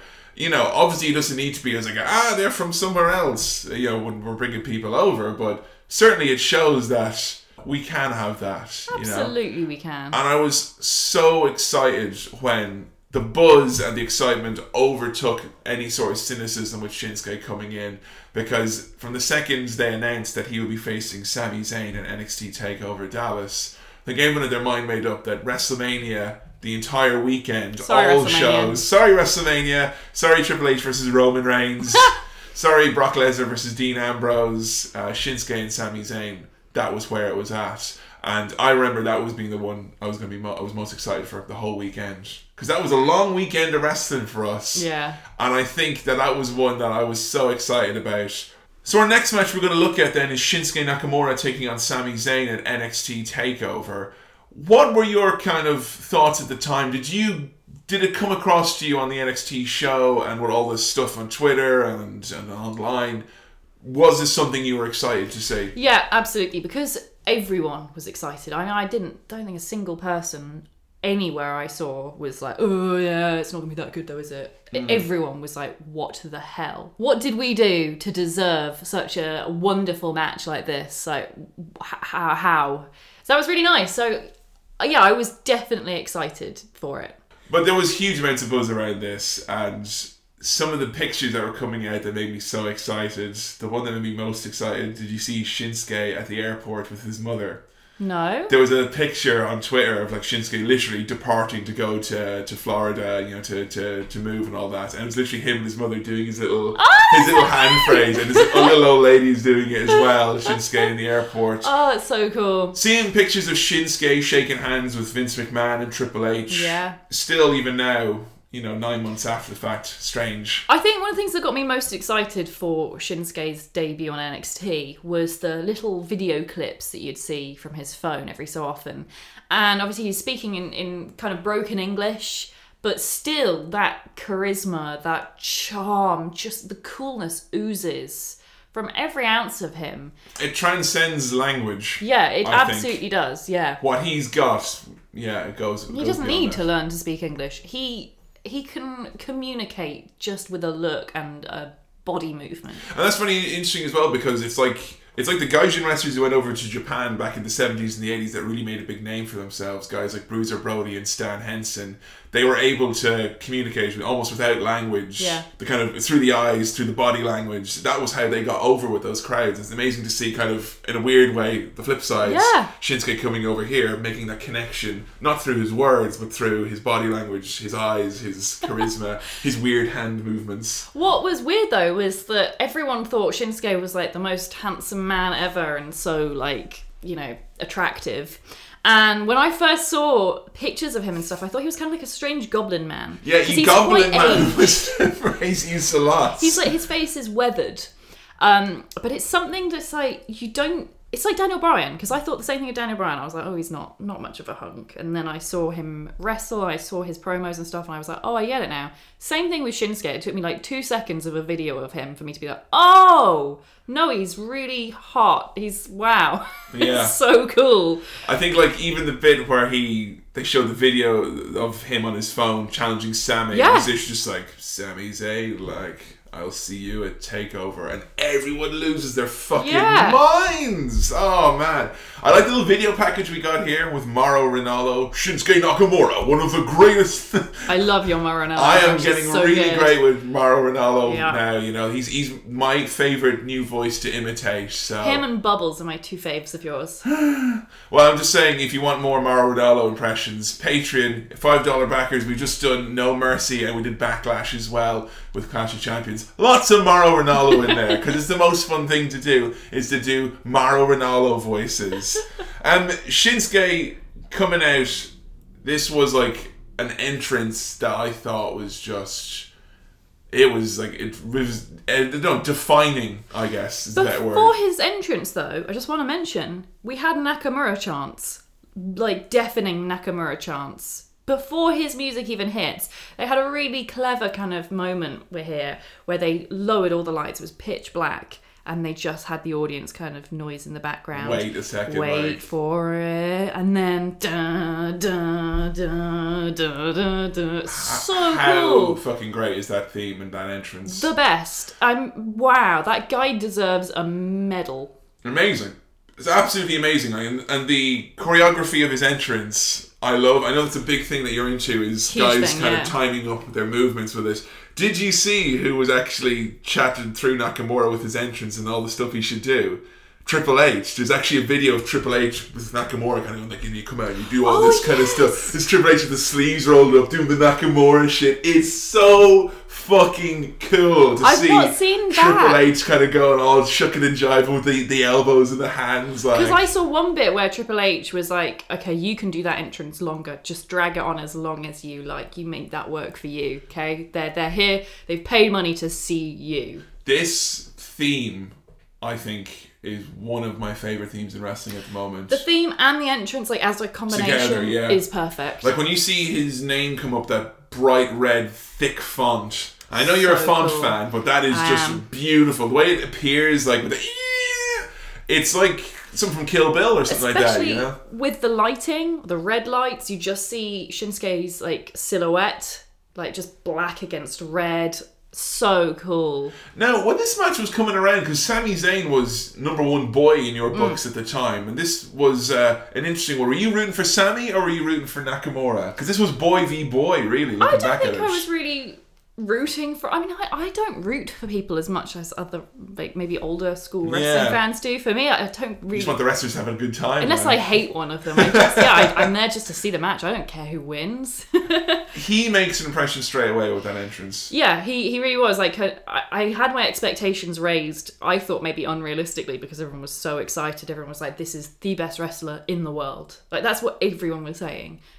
And his entrance was the coolest thing ever. He's the coolest thing ever. And then when you actually see him wrestle, I mean, how does he do it? How does he raise expectations so much and then just Smash explode them all? Yeah. It's like, oh, I'm even cooler than everyone said I was. And it's high praise as well because I mean, you were talking about at the time. It's not just like WWE saying here's the best wrestler in the world because WWE say that shit all the time. Yeah, no, it's the fans. They, they will say like, oh, this person is the greatest. Cha-. You know, they said Goldberg was the greatest WCW champion of all time the other day. Yeah, right. Ric Flair, cough cough. Um, but they'll always say things are the greatest, and that doesn't mean much. But when you've got WWE saying it, you've got all wrestlers saying he's like.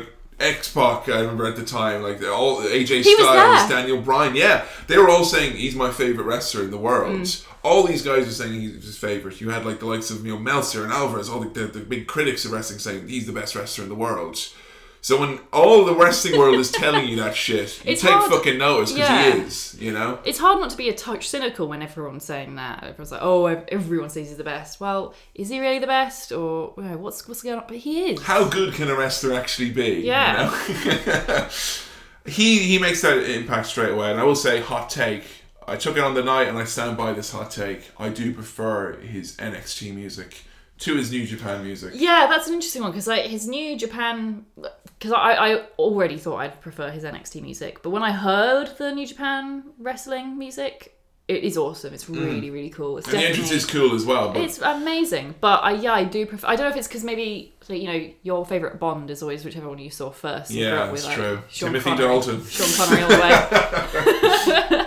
um, but yeah, no, I, I do I do prefer it. It's it's it's just it's perfect. Mm. Um, really interesting when Shinsuke comes out into the ring just before the fight actually starts, and there's kind of this tension, and the fans are cheering like "Holy shit!" And Sami looks, he's just sitting in the corner, kind of chilling, like just watching Shinsuke pretending to chill almost. pretending to chill, and in his eyes you can see he's starstruck. He's trying to stay cool, but there's like this look. Because I thought that look, I remember when I first watched the match, I thought he looks nervous. And the Yeah. second time watching it, and you kind of pointed out, like, he is. he looks like he's about to burst into the biggest fucking smile. Like, I, get- I get to wrestle Shinsuke. Like, Yeah. I'm the first guy. Lucky fucking me. I'm going to steal the show of whole WrestleMania weekend. the only awkward thing of this is, um, and the announcers do a great job of putting over Nakamura and what's interesting and unique about him. I will say, Swagsuke is the fucking lamest nickname. Corey Graves, you're grand. All That right? whole list No. of cool nicknames, and you've got Swagsuke. Ugh. I would actually rather you call him, you know, the child of God as opposed Yeah. to Swagsuke. Have some fucking respect, Corey Graves, you know? He makes swag seem like shit. and I love as well when they're like they just have the audience in the palm of their hands. Yeah. You know, when they're doing the the, the, the forearms back and forth and people are just going, Yes, yes. I felt yes. genuinely, even though I've seen this match before, I was worried for both of them because they Yeah. kept going, and it's clearly because they're listening to the crowd, and the crowd's still going, yes, they've got to keep going. And it's just, how are they? They're punching each other so hard, and I'm just genuinely worried that they're just gonna be covered in bruises, like broken noses, teeth knocked out. Shinsuke does get a bloody nose, which I he does. remembered. I didn't know that either. Yeah. Yeah, but that's yeah. Because what's interesting about this, and um, it's something which I think as wrestling fans, uh, older wrestling fans, maybe need to, to take a moment always to step to one side. And it's one that's definitely appeared on the latest Attitude Era podcasts, which is matches you watch live and have a very fond memory of, and then watching them back again later when the result is not in question and the main spots are probably in there in your brain does it still hold up? Because I do think a strength of a real amazing wrestling match is one you could watch on more than one occasion with different people, different scenarios. Yeah. And a lot of the matches, which I think from a few years back, which I have was like, oh, they, that match was awesome, it was really good. And then watching it back, I'm like, ah, actually, it was, it was good at the time because I was like hyped up. It was three in the morning and I was really tired and kind of a bit dazed and full of pizza watching them in the clear head in the middle of the day, I was like, okay, you know, this this this is the good shit right Yeah. here. And even still in this match, having watched so much New Japan stuff in the build up for this, them strikes, them knees, they just get me every time. The kicks, the noise, fucking glorious stuff. And This is the match as well where both of them have got closed fists when Yes. going at each other. Yeah, I love that as well. And it looks like Sami, like they do this great face versus face thing, and face versus face is not easy to do. If you got a good guy and a good guy, invariably someone's going to get booed, someone's going to get cheered. And Sami Zayn, who was on his way out of NXT at the time onto the main roster, and here comes shiny new Buzz Lightyear Nakamura. I was really worried that the fans might go, ah, fuck you, Sami, here comes Nakamura. But they did it in a way that got both of them to cheer. Absolutely, because you kind of feel this is Sami Zayn's last match on NXT, and what a way to go! Oh, out. seriously. I mean, Pass the torch as well as the number one face. Yeah. better? Unbelievable. And I love it because the story they tell is Sami is fighting from underneath. He's like trying to get a comeback every time on Nakamura. But then Nakamura cuts him off by doing something dazzling, like a fucking kick that makes Sami head explode or whatever. So you get like, oh, here comes Sami, and then oh shit, that's an amazing move, and so you get cheers for both. And what's so clever about that as well is it works for both characters in their own circle of wrestling anyway. Shinsuke's whole thing about him being kind of like a rebellious, um, outlandish wrestler who doesn't play by the rules. Sami, always the underdog, Hmm. is keeps playing on both those roles right to the very end. I think that's so clever. I think a, well. a lot of people would have cynically thought, "Oh, Sami Zayn, Nakamura, you got this big smart wrestling crowd here. You know, this is you know people who've come for WrestleMania, and those out of that subsection of WrestleMania, the ones that went to NXT. This is like boiled down internet fans to a very rich jus of internet fans. And some people cynically might think, well, you could fucking do anything, and they'll cheer, fight forever, and this is awesome. But you know what? Even still, with the over enthusiastic audience. They still earned every single one of those chants, I think. Absolutely. And my favorite spot was when Sami was going for his signature scary move where he dives through the turnbuckles Oh. to get a spitting DDT, and Nakamura just has that leg out there, like running into a brick wall the way Sami sells it. He just collapses. Fucking glorious. And then we get Kinshasa and Shinsuke Winsuke's his debut in NXT. and he's went on since to win the NXT Championship. He's had amazing matches with Samoa Joe. He's had amazing matches with Austin Aries. And you know what? the most amazing thing I love to see is watching NXT randomly and watching Nakamura kill some random jabroni. The most recent thing that's just blown me away is, is his thing with Samoa Joe. The way, like, recently we had them both held back by 10 members of staff, like security staff, holding them aside, both of them beating up the security. They want to get to each other so bad. It's amazing because, like, Samoa Joe has such a talent for being a terrifying heel. Like, I, I genuinely would fear for my life seeing Samoa Joe, like, run at me. Joanna Graham! Even being held back by 10 men. William Regal, bring me Joanna Graham or bring me my podcast. And yet Shinsuke stands up to that and looks equal. Like It's amazing. That's incredible that he can he can be as scary in a face way as much as Samoa Joe is in a heel way. And that's what's so awesome to see is that because it's it, you know to come in for that one match and you know to do the big kind of wow, wow amazing wham bam bam and it wasn't like a Jushin Thunder Liger where he came in and had this one awesome match and then went off again. For him to actually fit into the storylines and to him to have build and you know what? I, it was really funny because we're probably going to approach the moment now. We're going to talk about tweets, and this is usually we put the promo in. I was thinking, how the fuck are we going to put in a promo for Shinsuke? No fucking worries, lads, because he's actually doing kick ass at his English. And just this last week, he cut a kick ass promo on Samoa's show. so good, so cool, like chilling as well. do you want to see him up on the main roster like ASAP, or do you want to see him in NXT for a bit more? I want to see him in NXT for a bit more. I don't. I think it'd be a waste just to put him up there. Hmm. He needs to. They need to have a plan for him if they're going to move him up. They, they, and I, I mean a proper plan, like an AJ Styles Yeah. equal plan. They need to give him dues. But I absolutely want to see him on the main show. I just I want people to be so begging for it. I want Yeah. to be like, give us Samoa Joe, we need it, and then for them to be like, here you go. Yeah, I mean, when Shinsuke gets onto that main roster, same with Samoa Joe, I guess. It's like there's just so many dream matches Yeah. that are there waiting to happen. And it makes me excited for the next year of wrestling. That's one of the great things about NXT and them kind of polling. They're not showing you everything because you look at the main show and you kind of go, oh, well, what else is going to happen? But you kind of think, well, there's a possibility you might get Shinsuke up there in a few months or Joe up in a few months. And that makes you excited when you think of all the dream matches Shinsuke and Kevin Owens, Shinsuke and AJ, Shinsuke and Brock. Shinsuke and you know John Cena for fuck's sake. I mean, good lord, that would be incredible. Shinsuke and your boy Seth Rollins. Oh god, I mean, this is endless. You can literally pick any name. Shinsuke and Cesaro. Yeah. I'd even take Shinsuke and the fucking Miz after what we've been seeing from Oh, him recently. absolutely. You know? Can we do? Uh, can we get into armchairs for a second? Of course. Just Settle in here. Oof. Okay, so here's how I'd do it. I would have Shinsuke beat Samoa Joe on NXT. Have Samoa Joe move up to the main show. Mm-hmm. Make Samoa Joe the star, like. And then, after enough time has passed, Samoa Joe's got some kind of WrestleMania match with some huge guy like AJ Styles. Mm-hmm. And then at WrestleMania, main event, Shinsuke Nakamura comes out with to interfere with a match with Samoa Joe versus some big star. That's how I would do it. So you set off like a big feud after If WrestleMania. then. anyone, no, not after WrestleMania, in WrestleMania. Oh, sacrilege! You I know. can't interview the But main if event. anyone has earned that, it's Shinsuke. Hmm, He, interesting. he's, he's the guy who could come out in WrestleMania and the fans would go wild. I want to see him at the Rumble, really, personally. Like just a random number, and all of a sudden, out comes Shinsuke Nakamura, and everyone in the ring goes, and there you go, you've got your fucking big debut. I, th- I think you know, I think that could that could work well, but there's a lot to look forward to with Shinsuke Nakamura, and these are always kind of my favorite episodes in a way where we're not ending on a kind of and you know, and then their career winded down. It's kind of like he had such a huge career, but I'm sure that the future is so bright for him. So how would you rate Shinsuke versus Sami then? Five out of five stars. Duh. Wow, you got a lot of five stars for Shinsuke. I know. Well, He's, he's, uh, earned it. Five star boy, that's his new nickname. He's the best in the world, isn't he? the king of boy style.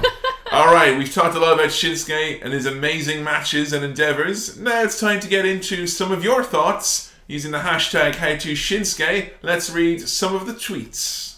Samoa Joe, I'm not done with you. You want my NXT Championship at NXT Takeover. Come get it. Do whatever you want. Your cheap, dirty trick. I don't care.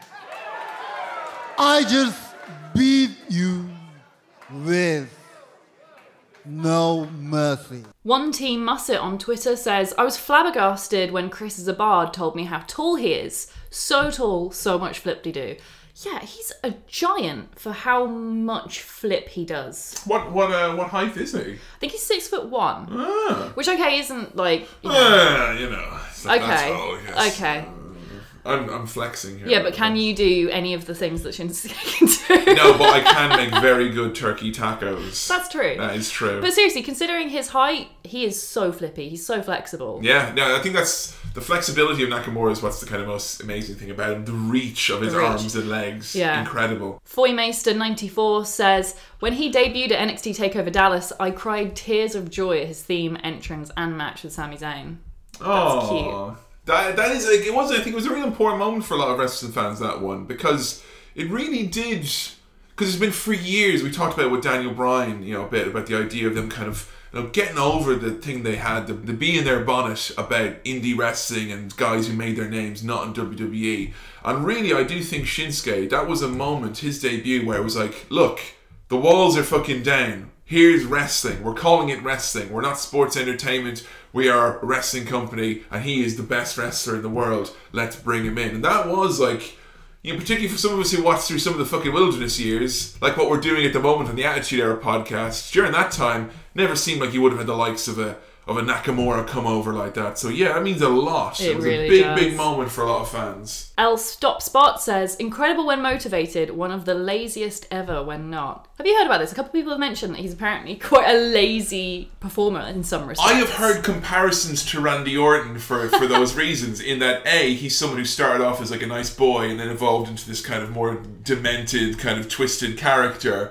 But I have heard that as well about Shinsuke that if he's underwhelmed by an opponent or unimpressed with what he's doing, then he and if he's unmotivated, that apathy will come out in the ring. Now, mm. I guess I've not seen a lot of that because I'm not someone who follows New Japan week to week, nor have ever. I've only ever been told, "Hey, have you seen this match with Shinsuke?" And it's usually an amazing match. No one's ever said, "Hey, have you seen this match with Shinsuke?" Where he's been underwhelmed.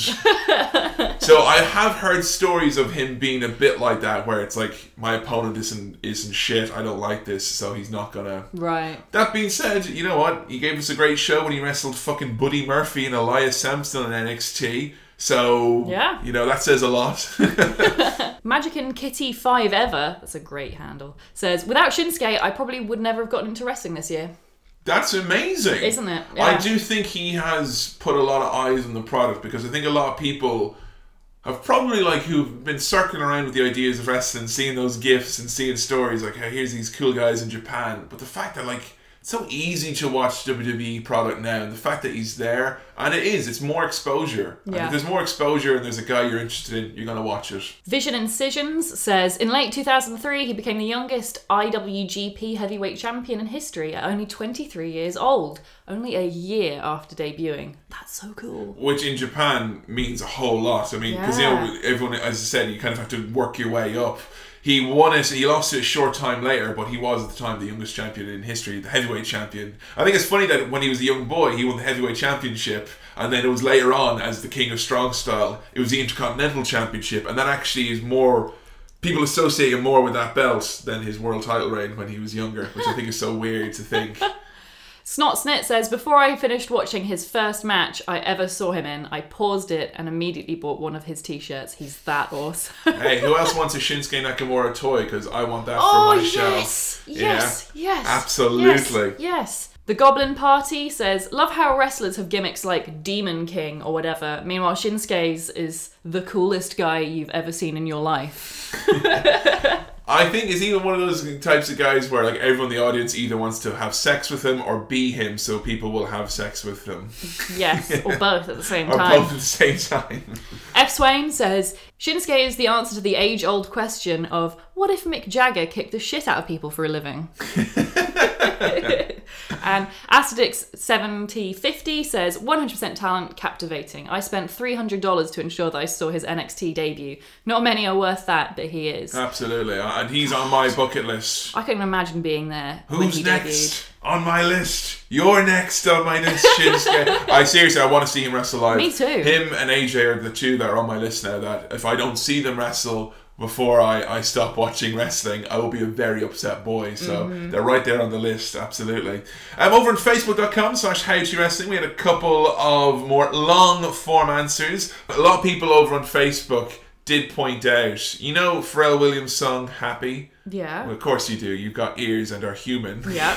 I, I don't live in a cave. You- you have been near media in the last six years. Yes, I have. So that song "Happy" has had a number of music videos for it. He did actually one special for Japan. It's very hard to actually find online, but in that video, Pharrell Williams did a special one for Japan, which included Shinsuke Nakamura. So What? if you can find it online, Shinsuke Nakamura dancing to "Happy" with the official music video. What? I what want a to see fucking that. star! Huh? Okay, if I can find that, or if anyone can send that in, I will include that on Shinsuke's page on our website because that sounds like something Absolutely. we need to see. We got a lot of people here, like really kind of writing passionate essays, Yeah. for lack of a better term. And I will want to point out, first of all, Daniel Donaghy, who had the most amazing nickname for Shinsuke Nakamura, which was Shinio Nak. Nice. Instead of Shane O'Mac, Shinio Nak. A lot of people here, man, as well, recommending, as David Crawley did here, matches that he had against Tanahashi. A lot of people believing that those matches are what defined New Japan Pro Wrestling for a lot of fans. I will say there are so many matches. Him and Okada, him and Tanahashi. There's a long, long list. You know, him and Kurt Angle, him and Kevin Steen, him and Zack Sabre Jr. He is fortunate that he has traveled around a lot and he's wrestled a lot of these guys. We'll try get a nice lengthy list up there on our mm. HowToWrestling.com page for Shinsuke. Brian Bradshaw writes, being honest, right up to and upon the speculation of him signing to NXT, I had only ever heard of but never seen Shinsuke Nakamura as I'm not clued up on the Japanese product. No shame there, brother. I'm the same. However, the fanfare leading up to his debut had me interested, and although I was going to tune in for NXT TakeOver Dallas regardless, I was very excited to see what Nakamura had to offer. Straight upon hearing the violin of his entrance team, complete with the effects of his lights and the screens, I was immediately enthralled. His entire entrance gave me goosebumps. If I wasn't already a new fan, that match with Sami Zayn sold me. But in my opinion, that match alone stole not only the show of that night, but it was the best match of WrestleMania weekend and an instant five star classic. Nakamura has since failed to let me down and put on my wrestling fan hat. I am now a major mark for him. Will Young as well saying, one of modern wrestling's greatest success stories. Proof positive that some wrestlers can excel as long as a company is willing to invest time and effort into them and then allow them an amount of creative freedom. Shinsuke went from dry ho hum ascending babyface to perhaps the most charismatic wrestler we've seen since The Rock. If he has a drawback, is that his match can sometimes be a bit paint by numbers, a lot like Bret Hart. He does have his form and sticks to it, but he's truly a once in a lifetime talent in every regard. I think that's such an important point. We talked about it at the start with Antonio Inoki, the founder of New Japan, really taking his side and you know really helping develop him. You know, Antonio Inoki really taking the time and energy to invest into him, seeing the promise there, training him when the time was right, sending him out into the world to learn more. If so many wrestling promoters could actually spot the talent and nourish it like that, give it chance to breathe, give him chance to develop, that is so important. I think that's what they're really trying to do in that performance center is to try and nurture as opposed to just assume. But when you look at talents like Shinsuke Nakamura, he didn't get there on his own. He got there by traveling, by learning, by having the right people put faith in him and put time in him. And what you have as a result is a fucking amazing wrestler. And I've been so happy to talk about Shinsuke Nakamura with you. I hope this has been an illuminating experience for you and we've coloured in some of the blanks along the way. Absolutely, yeah. Because I was a little bit worried that kind of I, I knew all there was to know, but that's it's never the way, is it, with wrestlers? There's It's always a backstory, yeah, There's always a backstory. There's always a, Some kind of cool finisher. transformation from stoic MMA fighter to fucking Michael Jackson, Freddie Mercury love child. There's always a point where they've wrestled Brock Lesnar or Kurt Angle and you didn't know about it. so Shinsuke's story, a real interesting one, an amazing evolution of a wrestler, Mm. and certainly someone who's firmly, I think, both of our fave fives at the moment in terms of wrestlers we love to always see. If Nakamura's on my screen, I will never turn away, and I don't see that changing anytime soon. And the one thing I'm most excited about is, yeah, that super mega list of matches. Because as we're always say in HU Wrestling, it's only a little bit of an overview here, and the real meat of Nakamura and his extensive match list. There's so much to get your uh, your hands on. I would recommend if you are really interested in looking at more Nakamura stuff in good quality. New Japan Pro Wrestling do have their own streaming service now, which is akin to the WWE Network, which I've heard a lot of people speak very very highly of, and it's certainly something that I'll be looking into and investing in the future myself. So that would be the real place to go because so much of Nakamura's stuff is obviously taking place across the world, but you know, he's wrestled for a lot of indies. He's now on NXT. There's plenty of stuff out there on YouTube and on the network. So go watch some fucking Shinsuke Nakamura. Thank you so much once again to PAPA for recommending this episode and for. Sean for having a birthday Yeah, thanks very much for being born, Sean. This And is having- really, you know, and having Shinsuke as your fave wrestler. Good yeah, taste. Good taste. Amazing taste. So we're going to go for a little bit of a different direction for our next episode. Certainly a wrestler that, for whatever reason, he still has a seemingly a long career ahead of him, but he's been wrestling for eons, all the way, way back. It's actually our illustrator's favorite wrestler, and someone who I have a lot of experience of talking about through the Attitude Era podcast. And it's certainly someone that, even though Joe has seen them on screen for quite a long time, you still know pretty much fuck all about because he has one of the most convoluted backstories in wrestling history. I know he electrocuted some testicles. That's pretty much the long and short of it. And he's only been to Hawaii once. You know that much. But he looked good doing it. We're talking, of course, for our next episode. It's going to be How to Kane, and it's one that is going to be an absolute blast because we can't just talk about Kane ourselves. I can't feel like I'm even qualified to talk and teach you about Kane on my own because, yes, I know a lot about Kane, but we need someone here who's grown up with Kane as his favourite wrestler, who's got a real twinkle in his eye for the Big Red Machine. So we're very happy to announce that Adam Bigelow from the Attitude Era podcast, resident Kane marking expert and lover of coffee and Big Red Machines, will be joining us to help teach Joe about the Big Red Monster himself. Our first ever guest. I know, I can't fucking wait. I'm so excited. And also, good fucking luck, everyone, trying to fit his backstory into 140 characters or less on Twitter. So yeah, we're gonna have obviously time set aside to talk about the backstory, his mysterious past, his relationship with the Undertaker and Paul Bearer, his main shocking moments. Much like Madonna, Kane has changed over the years. He's had different looks, different gimmicks, different characters, different variations on a theme. We're probably not going to talk about Team Hell No because we've really already covered that when we talked about Daniel Bryan. But certainly a big focus because it's so important and integral to the character is going to be on Kane's debut and original feud with his brother, The Undertaker. So there's a lot of exciting stuff to come. Please make sure you use the hashtag HowToKane on Twitter. Let us know your thoughts, your memories on Kane, aka Glenn Jacobs, his backstory. The man himself, Glenn Jacobs, I think Joe might be interested to know a little bit about him. There might be some oh my god moments, I think, on this new episode. I hear he's very clever. He is, he's a smart boy. No wonder he's lasted in wrestling for so long. Ah. So yes, we want to know as well Kane's best matches. He's wrestled the Undertaker a trillion times. Let's try and make sure we get the ones that are most important. Let's try and make sure we get a nice mixture of Kane matches, both his face and his heel, and from the different parts of his career. We need to, of course, make sure we see, as Billy calls it, some of best of Kane, aka slow chemical Kane. So Uncle Fester Ball Kane needs to be in there as well. None of this is making any sense. Oh, it will, honey. It will make such sense. I kind of feel like Kane is such a huge part of like wrestling in jokes. There have been so many times where people have said shit and I've been like, what the fuck are you talking about? It's something to do with Kane. And The Undertaker being the other one, basically. It's so interesting because Kane is like one of those foundation slabs of the company. He's been there forever. Since 1997, we're coming up on his 20th year in the company. It's amazing. That is unheard of in wrestling, considering the man has been pretty much wrestling when he's not been injured, he's been wrestling regularly, like all that time. Amazing. So, really excited. Make sure you use the hashtag HowToKane. Head over to HowToWrestling.com for match lists and recommendations. Twitter at HowToWrestling. Tweet us in with your thoughts for the new episode and what you'd like us to talk about when we talk about the demon himself, Corporate Kane. Don't forget as well to check us out on Facebook. That's facebook.com forward slash how to wrestling, where we post pictures, news, matches that we've been watching, and all sorts of other good things on there. We really appreciate you giving us the old like. Yes, and if you want to do your longer form answers and explanations about why you love Kane, that's where you can do it as well. And make sure as well, if you're listening on SoundCloud, iTunes, or on Stitcher Radio, you subscribe, give us a like, and leave a rating or review. Help us out in the old algorithm climbing the charts of wrestling podcasts that are out there, of which there are so many these days.